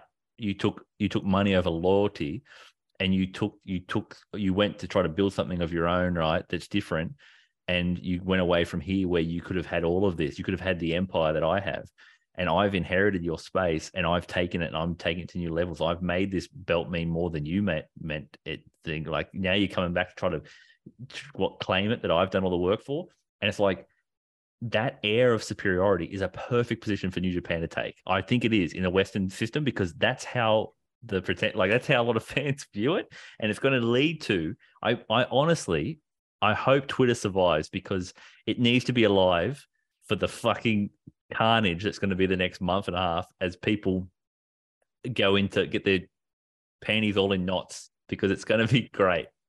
And after it too, like when there's a winner at the end of the day, like there'll be carnage off the fucking back of that too. it's going to work people or it, this will work people up. And that's what i find is the great i find it to be the great paradox of this whole thing. It's the most dirt sheet inside star match ever but it's Yeah. going to work people like no other match has because it's going to convince people that these guys are representing their companies and their philosophies against one another in a way that uh to to show who's the most superior and as i said it's the first attempt at adversarial approach and i'm so glad it's being done in new japan because it will give them the space to not fuck that up because if you're trying to do adversarial stuff in the west it doesn't it, i mean come on it, we've we've seen the results so Well, yeah, and too, and it means that like, you know, it'll lend itself to a space where they can be a bit cunty, and that'll make it extra spicy. You know. Oh yeah. I mean, Yeah. Omega Omega already already went just like his heel in AW was like the cleaner heel. He went best bout machine cunt. Like Yeah. like ugh, like just so dismissive. Like fuck yeah. I Yeah, don't yeah. care. I'll see you then. Yeah. You're below me. Yeah. Yeah. You're below me. I see you sit in a fucking throne. like Yeah. Okay. like, come on now. And that, and that's what I'm saying. That in one, in two minutes, I get why people love him in AEW. I get what they get to see of him in this sort of, you know, this spectacular wrestler. But when he's allowed to craft his own story entirely of him, and there's no, like, it's him and Ospreay. And then, dude, like all that comes from off the back of his work in New Japan. Like, Exactly. yeah.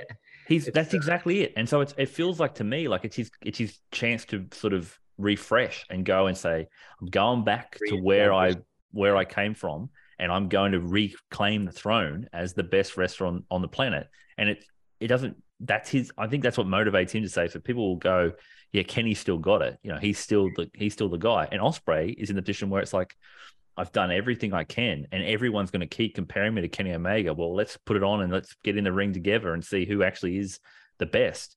And it's crazy that they have created this symbiosis between people looking at star ratings for who the best versus performance to see who's the kayfabe. It's it's it's.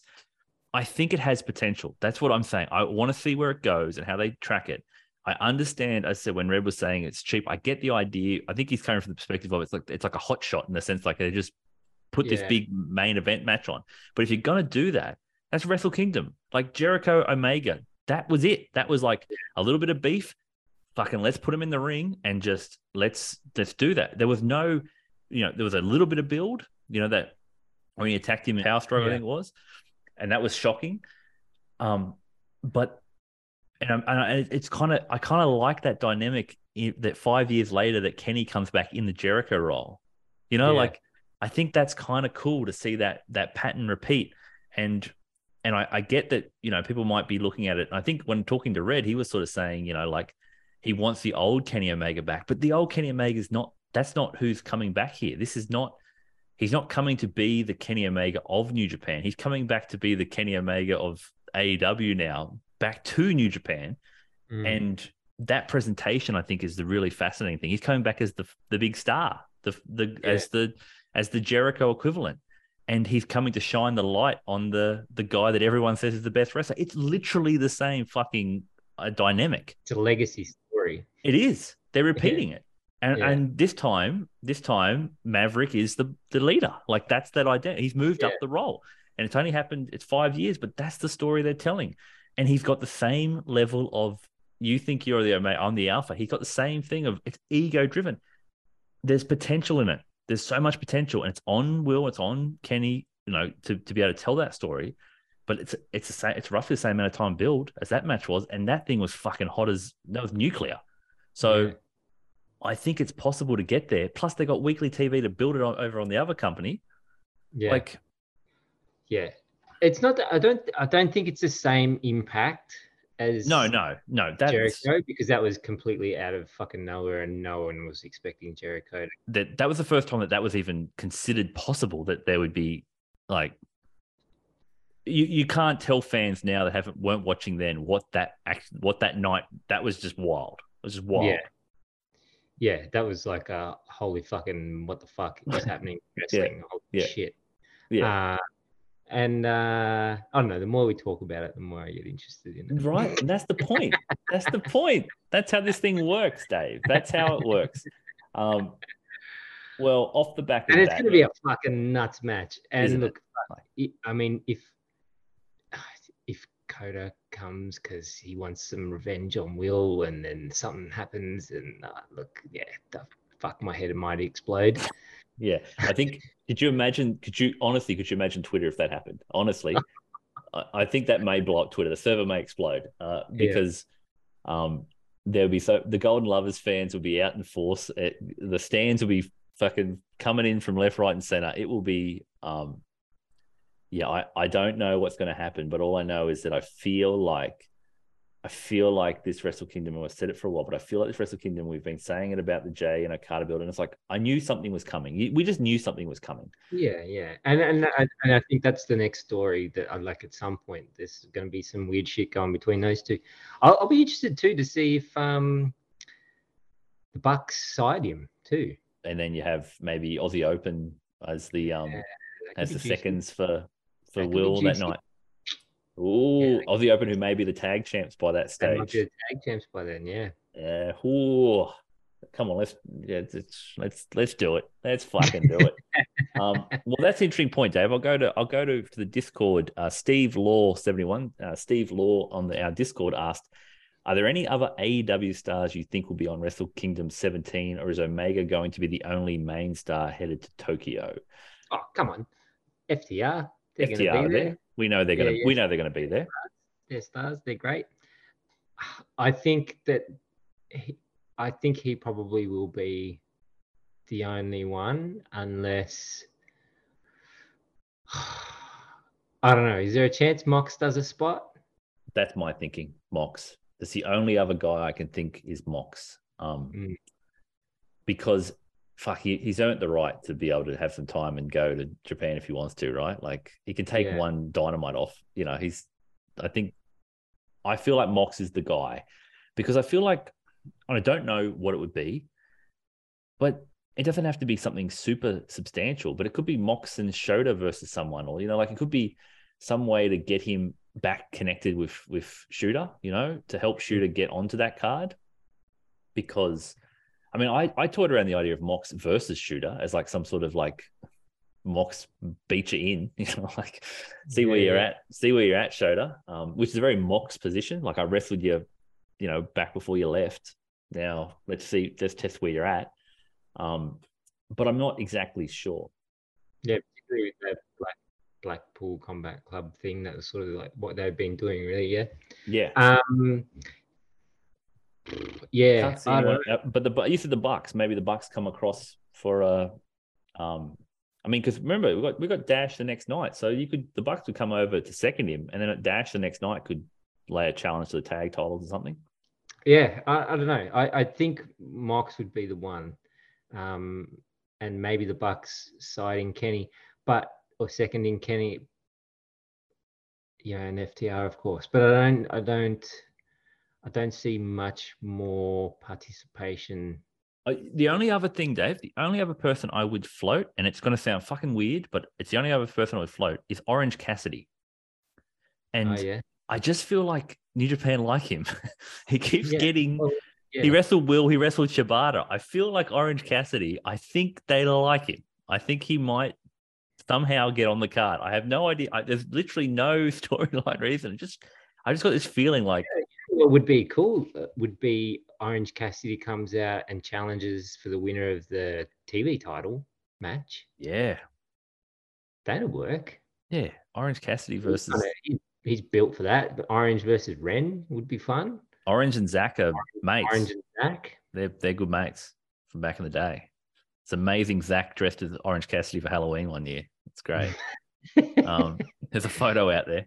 Um, yeah, who, whoever wins that. But yeah, Orange coming in as a as a challenge.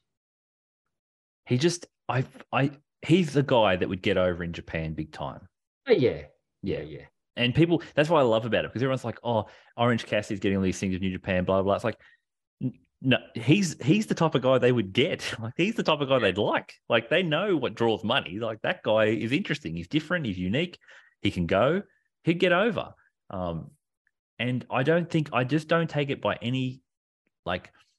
Will mention him by name, and I understand it's because he defended, but he mentioned him by name on the broad, on the broadcast. Like I beat Finlay and Cassidy, and um, I feel like they're trying to, and he's either put him in chaos, you know, like they just chucked him in chaos. Like I feel like he's he's got an opportunity to get over there. Um, it's the weirdest, it's the weirdest one, but that would be my maybe he's somehow on the show. But all of these discussions, which has been a great many discussions, but they all have led to the main event here, Dave. Um, with Kenny returning, this is this is the great hot button issue. It's the great sour point of for, for that I'm we're gonna just we're gonna knife in here a little bit uh, from Karen Murray at Karen Murray underscore uh, Karen watches wrestling. Uh, uh, friend of the show. Uh, Yeah. Hope get well, heal up. Well, Karen. Um, can't wait for the videos to return. We need we need them. we need some stardom content, please. Please, Karen. Uh, With all your stuff. yeah. Um, she says because I can't make videos right now, I'll throw this to you for your perspective. So already helping us out yet again, Karen. Um, she said, so last year we saw animosity between Jay and Kenny, which fizzled. That was the stuff with Impact. But now we have Kenny versus Ospreay. Do you see Nuge swinging back around to Kenny and Jay, given their history and Jay's rise? Gotta love Karen going straight for the the the real story, the true story of this dynamic.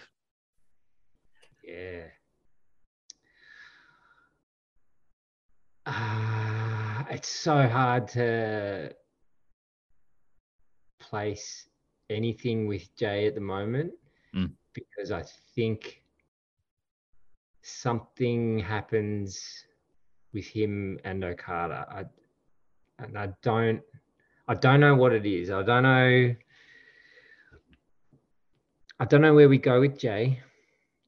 Yeah, that's the thing, isn't it? That's the thing. I know. don't know where it goes. I don't know. I don't know whether like I think it's because lots of different things could happen that seem kind of plausible to me. One being that um you know Jay loses to Okada at Wrestle Kingdom. There's dissent in Bullet Club, and it's the downfall of Bullet Club. And Jay gets the boot, and you know uh, there's some sort of like babyface transition. He drops Gedo, Yep. or what have you. Um, I'm not giving up on hope that uh, somehow this leads to an even more evil Jay. Mm.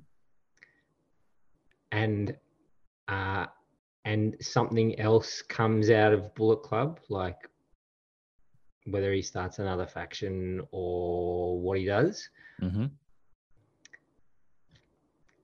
or is this just like the? Is this almost like a like when Okada lost his marbles there for a while and started running around with fucking balloons? Does he have one of those? Kind of like follows the career path of Okada somewhat and has like a, a semi breakdown because we have sort of seen that when he's lost to Okada in the past. Can I float an idea to you, Dave? Can you- Yes, please. I've been thinking about it since Karen posed this question. And I was like looking at it thinking we were talking so much in the build up saying this this match seems a little flat comparatively. And it's gotten less, it's even got more so now because the fucking spectacle is yeah. And yeah. Doesn't that in so many regards like Jay they're lowering Jay without moving him at all. You know, they, they, he's staying in place and everybody's moving ahead. Mm. like the way that they're booking it. What if Kenny wins the US belt, right? Like he wins that title, and Jay Yeah. loses the, the world title. I know yeah, well, this is what I was about to. Where Yeah. does Jay go without the, the world title? Well, they've elevated this belt to the point now where it's a top, top title.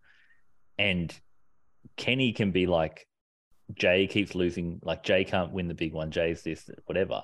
The same animosity's there. If Jay gets booted from the Bullet Club and all that sort of shit goes sideways, it's going to be a very strange dynamic with him and Kenny, where it's like Kenny is the Ospreay talked about shadow idea. Jay was the literal he was the face of the vitriol from Western fans in terms of why New Japan was sucking, in terms of how it was boring now because he was the guy and he was couldn't lace Kenny's boots and all that sort of stuff. He's the actual guy that harbors the true resentment of that position. Ospreay Hmm. never had that to deal with that shit. No, it wasn't even the same division. Yeah. No, it, he wasn't. It's Ospreay's been dealing with it recently because he's being considered the best wrestler in the thing, but he didn't have to face the true uh, indignation of being seen as Kenny's less than you know, like you know, Audi Kenny. You know, like that was kind of the, and we anyone that was watching knew that Jay wasn't that. Anyone that was watching knew that, but Jay had to sit there and take it. And then at Madison Square Garden, he had to be the guy that had to sit in the role where people said that should have been Kenny's spot. So he's always he's the guy that actually has been existing in the shadow. And he's gone off and crafted his own thing. And he's done he's become the more successful leader of Bullet Club and all that sort of stuff. So they wrestled for the US belt years ago Yeah. where Jay beat him, and it, it led to Jay going up and Kenny, uh, Kenny going up and Jay going, you know, on his ascent with Hangman or whatever. I feel like that could be the story they go. I feel like they could go Kenny Jay as the story of 2023 Yeah. have this. And I don't know what I don't know where that positions Jay. I don't know where it positions. I don't know where it positions anybody. I have no clue. That which is kind of exciting, but I don't want to say, "Oh, Kenny becomes the leader of the Bullet Club." again. I'm not, I don't want to. I'm not going in any of those fantasy booking scenarios, but it just feels to me like I was like Jay would be aimless um, without the world title, and it's like, how does he get back to him versus Okada and making that making that have any sex appeal? But Hmm. doesn't it feel like a switch of roles where it's like Ospreay loses the US belt and goes up, Yeah. and Jay loses the world belt and goes across to the US belt, and it's just Yeah. like, and Jay can tell those stories there, and Ospreay can be having 2023 be the year of him chasing Okada to to get that that um you know, to win the the big one, the G1. You know that could be like his story, so we could see a bit of a flip at the top. Then you could then you could do Jay Chase's will at the top. if you- Yeah. Once he eventually beats Okada. That'd be interesting. Yeah, look, I, I like I like that. I, I'm I'm okay with that. I don't. I just don't know. I think I think at some point the story of Jay and Kenny will come back around. If it happens that soon, I don't know. New Japan don't tend to do stuff quickly. I guess it all No. depends on what kind of dates they can lock Kenny down for. Can they lock him down for a story, or is this is this just a Wrestle Kingdom one-off uh, until the next Forbidden Door? So that would mean a stretch of the timeline for that. You know, Jay's trying to build strong. He's trying to build the US presence. I mean, Yeah, maybe he goes across and does stuff over there. I mean, yeah, look, it's it's possible. It's possible. I, I don't know, but I'm with Karen. That is the story to tell because Yeah, whilst yeah, Kenny, whilst Kenny and Omega, uh, Kenny Omega and Will Ospreay is an interesting story. It's not the deeply the story they're telling is like Ospreay is trying to pretend that he has the trauma. He's like trying to. He's like, I have the trauma that Jay has. He doesn't. You know. Yeah. And I think too that perhaps a stint away from New Japan. I know he sort of did it through the pandemic with Impact and that sort of stuff, but maybe as a He needs it. like, as a freshen up He needs for it. whatever happens, maybe a step to the side to something with Kenny over in AEW for the US title could be interesting for Jay as far as character stuff. Yep. Um, It's and not to say, yeah, with that crowd as well. Put him over in the US. It also brings helps when he goes back to New Japan. New Japan, maybe it brings some eyes back with Yep. him. I, I think that I honestly feel like he needs a, a he needs a he needs a fresh coat of paint. That we've we've been saying it for a while, but to me, having Kenny back in the scene suggests to me that there is an opportunity to them to tell that story that that ultimately is something the it's the more interesting position for him to go because he needs to be at a main event level, but I don't feel like he's got any stories that are as captivating with main eventers other than maybe Naito. But I don't I don't see them going that direction. So I feel like that would be the story I would look to tell. I I, I look to tell that story. That would be the way I would go because I think it's the US belt. We the, Will has done a tremendous job elevating it. You you've if Omega picks it up, it doesn't go in. It does it goes up. Like honestly, Mm. so. And then Jay's a world champion, and the reason he why would he go after that US belt again? Well, because the guy that the fucking Kenny's got it, that prick. Um, and we've got these weird things floating out in the universe about Jay. You know, Jay was the face of the Forbidden Door crossover positioning, and you know he was the face of it, the voice of it for New Japan. You know, Ospreay was in the ring doing all the crazy shit, and Jay was doing all the talking. And they, to me, are the two guys that New Japan has got a lot of faith in at the main event level.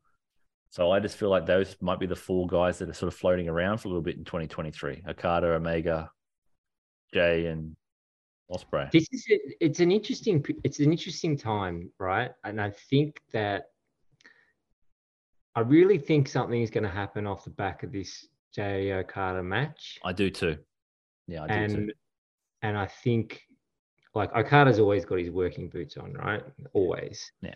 and it's wrestle kingdom so it'll be peak okada Especially if he's think- following Omega. and I think because they're following Omega and Ospreay, I Yeah. think they're both gonna be like, fuck, let's fucking. It's gonna be a rich Oh, yeah. story. yeah. Fucking, it's gonna be an epic saga. Everyone's going to be the next morning. Everyone's going to be raving about all the flips and crazy shit, and, Ospreay, and we're just going to be going deep into the fucking eighteen layers of narrative that were in that main event. You know? Yeah. Yeah. Yeah. Uh, and uh, we will speak about it on this podcast. Oh yeah, we'll be talking all about that match. So just be prepared. if you can, just you know. Yeah. Uh, yeah. So, I mean, I'm I'm really looking forward to it because you're right. I mean, Jay needs some sort of freshen up, and I don't I don't know what that is. I don't know. Neither do I. know it is, and I'm excited about not knowing because almost for the first time it feels like I don't know where Jay's going. Yeah. I'm Yeah. with you. And we- we booked the man for like six years. like, we, like, but it's like this this time it just feels like it's it's a little bit up in the air, and Yeah, it is. and it, it won't be what it has been because it can't be what it has been because it's got to it's reached to the point that yeah i just feel like with kenny being thrown back in it, it opens up opportunities. I understand this is probably just the one-off and it's a great you know it's a great marquee one-off special attraction.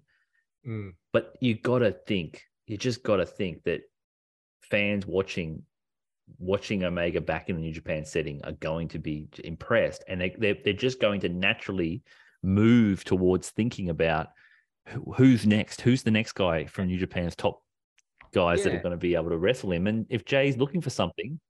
Yeah, and I think bigger, more impactful stories come out of Okada winning and Jay losing at Yeah. Wrestle Kingdom. It seems like a fait accompli. So because it feels like that, it feels like there needs to be that next big thing. There needs to be that Kenta run in. You know, needs to be that thing that goes, holy shit, we're on. Something's different. You know, we're we're going again. Um, because everyone, I know people look back with revisionist history and say, oh, you know, we, Naito should have got his moment. But people forget that Kenta run in led to a sellout for like a C level show for New Beginning got us sold Yeah. out. Like that was a hot feud, and Naito's bleeding buckets, and then COVID happens, you know, and Yeah. it was it was so hot, red hot, stunning. I know Kenny Omega wasn't in the promotion, and it was it was they sold seventy thousand tickets. I was, uh, you know, stunning that this happened. Like that's why it's fun. That's why it's fun for New Japan fans, and we have to be, as I said, when Kenny does this shit and talks this stuff, he respects New Japan too. He's playing a role, and He knows. He knows. But- yeah. but New Japan fans will get all, don't get butthurt, people. Yeah, Don't get yeah. butthurt because he's telling the story. And I know we're all in a tough situation where Ospreay has to be our defender. he has to be the one fighting for us. And like, there's a, Oh, please help protect us. Yeah. it's, oh no, Ospreay's getting on the mic to protect us. Uh, but it feels like to me, like I know people are, uh, you know, you can't even say New Japan is back because people say it's been back for a while. But I, when I say New Japan is back, what I mean by this is New Japan is capturing the headlines of excitement and anticipation because people know that the best in the world is going to be on show, and they know about it, and it's and it breaks through the the normal discourse. That's where New Japan is again. It's broken through from just our listeners to it's breaking through to all wrestling fans know that this is something that's special and it's it's a special attraction.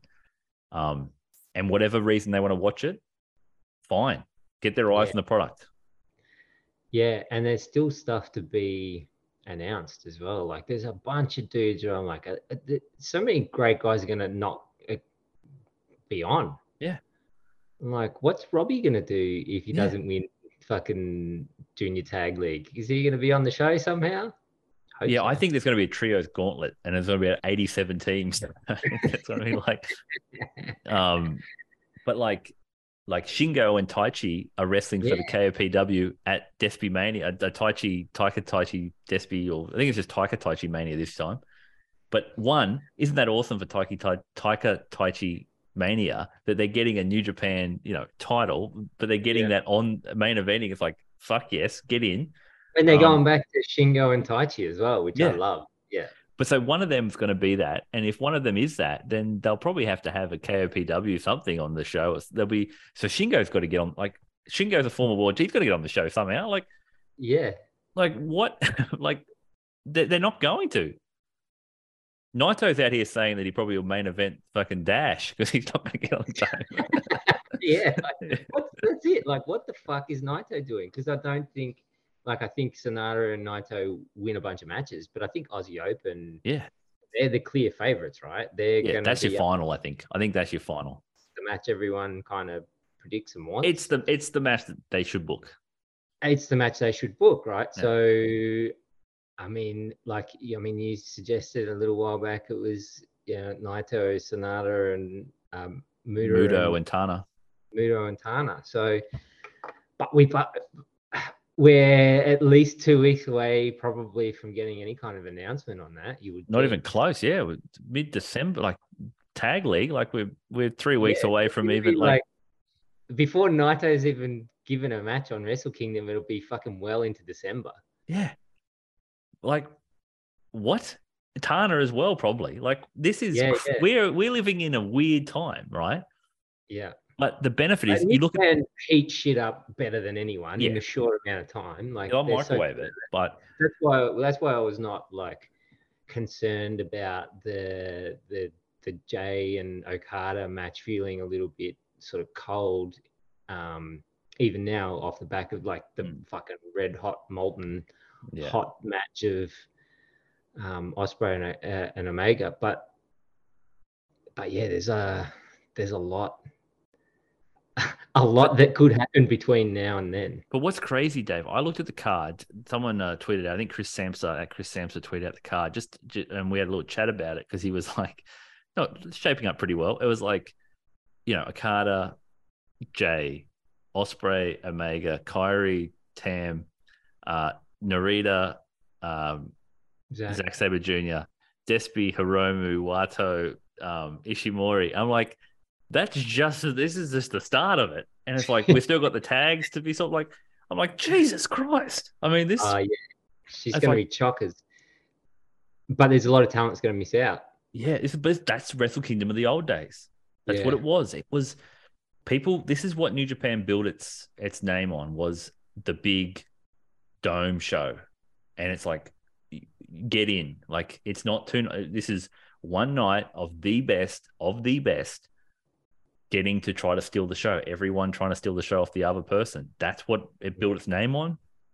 And and remember the thing would be like going away saying, what was the match that stole it? You know, like oh Goto Suzuki, like or you know, like it would always be this ran like you know these Yeah. random Tana and Kenta. Yeah. you'd be like that. That's Yeah. like you know what I'm saying. Like they will steal. I mean, Kenta stole. It stole everything. Like and Jesus. Christ, Kenta. What is Kenta going to do? The man deserves a Wrestle Yeah. Match without any Kenta has to fucking. be on Kingdom. Yeah, fuck. He's owed. He's owed a Wrestle Kingdom for the rest of as, he- as long Every time there's a Wrestle Kingdom, they have to wheel Kenta out because he's got no fucking hips. And Yeah. he's allowed to get a pop. That's what is allowed now from time on. Just don't even let him near any ladders. dude, they can do Kenta Shibata now, can't they? Yeah, uh, Dave. I don't think the I don't think it, they can. I think they can. I'm sure they can. I don't know if they want to. I don't think the liability is there. I think they're concerned about maybe they can do that in the parking lot before the before the show, where it's like or lights out version. Like just go out there, boys, and kick the shit out of one another, and there's no liability for us because, but they can. That's at play. And there's like little things, like even seeing the LA Dojo return. It feels like the LA Dojo versus the Young Lions is going to be like a story. Yeah. Like that's going to be a thing they're going to tell. Like that could be one of the openers. Is like on fucking Wrestle Kingdom, is the LA Dojo kicking the seven fucking shades of shit out of the, the Young Lions, and it's it just feels like there's a lot of shit happening. Like we got we got Shota who's gonna get a spot because if Narita's got a spot, Shota's getting the big push. You feel like he's gonna have to have a spot. Yeah. There's only so many matches. There's only so many spots in the marquee. Sorry, I was just had like I'm a conspiracy booking. I'm like, if we see Ren win that TV title, could we see Suge come in and challenge? Yes. Do a fucking tope. Just come flying in and just fucking start flipping over the top. He's coming back. He's coming back. Yeah. And it feels like it feels like he's Because he's been going, mm, interesting, mm, Yeah. interesting. Like he's now he's in CMLL. Yeah, yeah, he's gonna do something soon. which is interesting too that he's in CMLL. If you think about it, he's going to Mexico. Mm. Just an interesting dynamic for a guy of him to go to Mexico because you know They always come back weird from Mexico. it's just interesting. It's like a Despi or a, a Romu, like those fucking lunatics come back from from Mexico. So yeah, yeah, I'm all of those things. It feels like, and you're right. It's great for us. It's great for us as a, as a pro as a New Japan Pro Wrestling podcast because the interest is going to be higher in the West, and it's it's on us to be able to explain to people why they should care more than just the moves and why they should care more than just the spectacle. Um, Yeah. and that's kind of the key. That's what we said about historic crossover. It's like this is the same kind of dynamic. It's, it's an Yeah. introduction to where New Japan is now, and it, it hasn't gone anywhere. It's it's doing the things it's done. It hasn't changed. That's the thing about it. It has not changed the way it tells its story. It's still the same thing. It's just people have not been paying attention, perhaps. But now they've got a reason to tune in, and I I firmly believe if you give same as I saw with Stardom, if you give me a reason to see it and put it on the card so I can see it, I can't imagine you won't be hooked by what you see on that card. You know, um, yeah, like Zack and Ren Narita's going to steal. The, like that, you just know people are going to be like, oh my god, who's this Ren Narita kid? You know, like, Mm. and I think New Japan know that, and they want to showcase all their returning boys with when the eyes are all on it. So, Ah, man, I so yeah. To answer all of the questions, I'm excited by the prospect of Wrestle Kingdom. Me too. Jericho Shota's not a possibility. I think it is a possibility, but I think the issue is just. I think if you're Jericho, you want to get that match out of the way before you break down completely, right? Like you Well, want to would have that. thought right? Like he's not. It's not like he, he's not exactly slowing down. you Yeah, just when you thought he was done, he's I don't know, he's back for more fun. Because like now he's just like, I'm just gonna wrestle everyone. Well, he I, here's the thing. Let's conspiracy book it, Dave, just for the fun of it. He there's a ROH pay per view in December. You know, maybe loses the title there, and maybe they set it up and they go that direction, or maybe they do something. I don't know. I don't know. I I, I really I, I think that is a story that needs to be told. But maybe if if you're, I mean, to, let's be honest, if you're New Japan, do you need it? Do you need it? No, now? And so, but you can tell it, Dominion, you know, like Well, yeah, Dominion. I mean, I mean, some like- point, it's got to happen at some point. It just would make just Wrestle Kingdom would make sense because that's that's just where the story what- started. that's where the story started. That's all. And as Jericho got another, I mean, fuck, you can't doubt that man at this stage, can you? Uh, I- I'm also going to float one thing. This is ridiculous. We're getting to the ridiculous stage, but just to float at the very end. I have this sense of if it's, if Muto is not wrestling on the thing, and we're like, where's Naito going to wrestle? Where's that going to happen? Like, is there any chance Mox just calls his shot and just says, Some just coming to wrestle Naito. "Man, Oh, Because- fucking please. yeah," but because I just feel like You know if how Mox is going to do it, Yeah. I just feel like Naito's like, oh, I'm looking for someone. I- I'm look because the reason I think it's interesting, Dave, because here's this is where the conspiracy, Dude, you know, like you want to bring fucking eyes across? Yeah. Holy shit! If they do Mox and Naito on that card, yeah, people won't believe. I mean, I think Tony Khan will shit. I don't think he'll let that happen. yeah, He will shit. He can't. You can't. You can't do Kenny and Ospreay and Naito and Mox on the same card. He'll never. He, no one will ever watch AEW again. the reason I say it though, Dave, is because I found it very curious that when Shooter was asked if he won the US title, what he would do at Wrestle Kingdom, he said he wanted to wrestle Naito. And I thought that's an interesting thing just to call out Naito. Like, I want to wrestle Naito. I was like, that's odd. Why do you like- from? yeah, where, who's influencing you to want to wrestle Naito? Like, it just to me feels like we've seen that match before in a G1 context, and they have incredible chemistry. yeah. And Mox, I just feel like if you're New Japan, you want to reintroduce Moxley, and you want to get him, and he's been a protected commodity. He's he is a protected commodity. Naito is being floating around, just sort of saying, "I I can't get anything. I don't know anywhere." It's like, look, he might have been the main event, but fucking hell, that's a It is suspicious, isn't it? Like, oh, I can't get a match. I can't Yeah. get it. I'm not going to be on top. Uh, Yeah, I can't get it. And then Mox saying, and then Mox gets saying, I'll give you one. Yeah, I'll give you one. somehow Naito Always wins. always in the main event. That's not the main event. Yeah, he Yeah. he'll that that's the only thing. I'm just floating it out there because I that I keep saying it on Twitter. I'm not giving up on Mox because it just sets it up nicely because you can second what you can do is you can put Shota in as a second in that space, and then Shota can be paired up in that against LIJ as a sort of a pathway into his first sort of area to go. And I just I feel like I feel like there's something big. I just Naito's Naito Naito doesn't talk himself down unless he's got something big coming. It's what he does. He talks it down Yeah. to to reveal it. you can't have you can't have Wrestle Kingdom without Naito being featured in something big, and that's what Yeah. like when we talked about it a couple of weeks ago, and we talked about like the potential of maybe that tag match. Hmm. Like, yeah, I like the idea of it, and it's probably special for people in Japan Oh yeah, it is. I'd say so. for sure, but it doesn't feel like a Naito in Wrestle Kingdom match. You know what I Mm. mean? It- Yeah. Like he needs a Big featured singles. singles match Mm.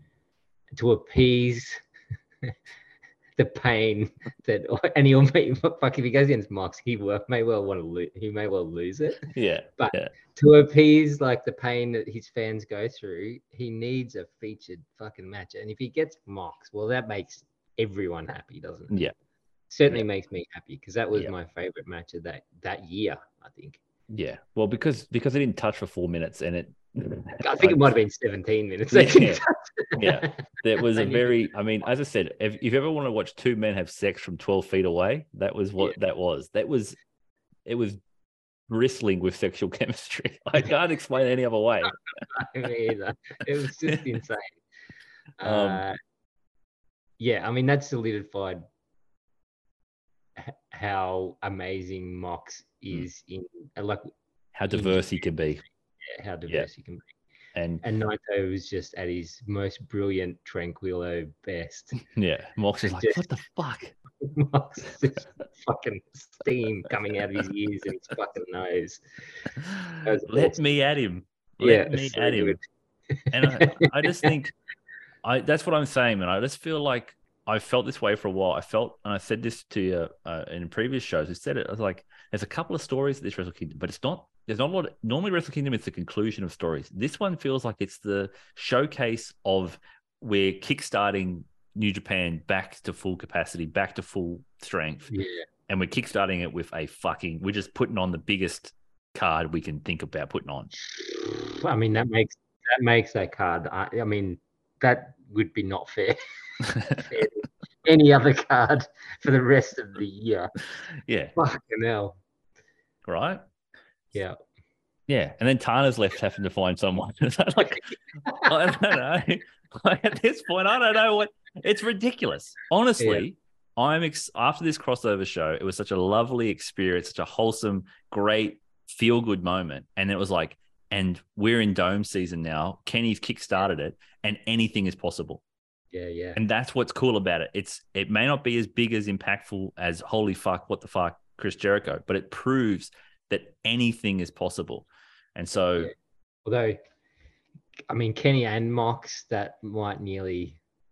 I well, Tana's gonna get somebody. He has to. Yeah, yeah, he has to. He has so to. like I mean, I'd, I'd be, I'd be keen for, you know, torch passing Tana and Shooter would be. I think that but- make that's that's something that could work. Yeah. Get in there, but you gotta you gotta get in there and you gotta live up to that expectation. There's no pressure, there's more pressure than Tana Wrestle Kingdom. Yeah. But Grado Khan got everyone like the guys they're high on, they give big they give Tana. So Yeah. I could see it. Yeah. but that's it, man. This this is what's exciting. We we lead, like I said, we've got tag league. It's fun to follow, but my God, we're Wrestle Kingdom season is fully upon us, and Mm. it feels like anything is possible, and we will make sense of it as it goes along. That's the cool part about it. The stories aren't necessarily as clear cut. There's the booking is clear, but the the underlying narratives aren't as clear. And that's okay because it feels like the right players, the right characters are in the right parts, and we just got to figure out what story they want to tell. And you're right. You're right when you say it doesn't feel like the like the the ending. It feels like the beginning, and maybe that's why uh, a lot of the the booking and the leading to it has been late, Hmm. is because this isn't this isn't going to be the end for a lot of these stories. It's going to be the real push into 2023 rather than you know Wrestle Kingdom is often the end of so much stuff Yep. at the start of the year, which seems somewhat like it doesn't actually fit because often often I think of Wrestle Kingdom as like the year before because because it's the, that year's stories, you know. So maybe yeah, this this almost feels like it's it in the build up that it's going to be the other way. It's going to be the real kickstart for 2023 because they are they're they're dragging themselves out of that pandemic era. So you know, find the final punt of into the new era. Yeah. Makes sense, right? And in celebration of Inoki, right? Like that too. Shooters' dads too. If uh, maybe maybe it's Mox and Tana. Uh, yeah, and Tana gets his win back. Yeah. Yeah. Feck. Fighting for sh- the shooter's dads explode. Love 'em. Yeah. They're fighting shooter on a pole. Fuck. Look, look, dude. Look, fuck. If, if we should just book Wrestle Kingdom. these are the things that are happening,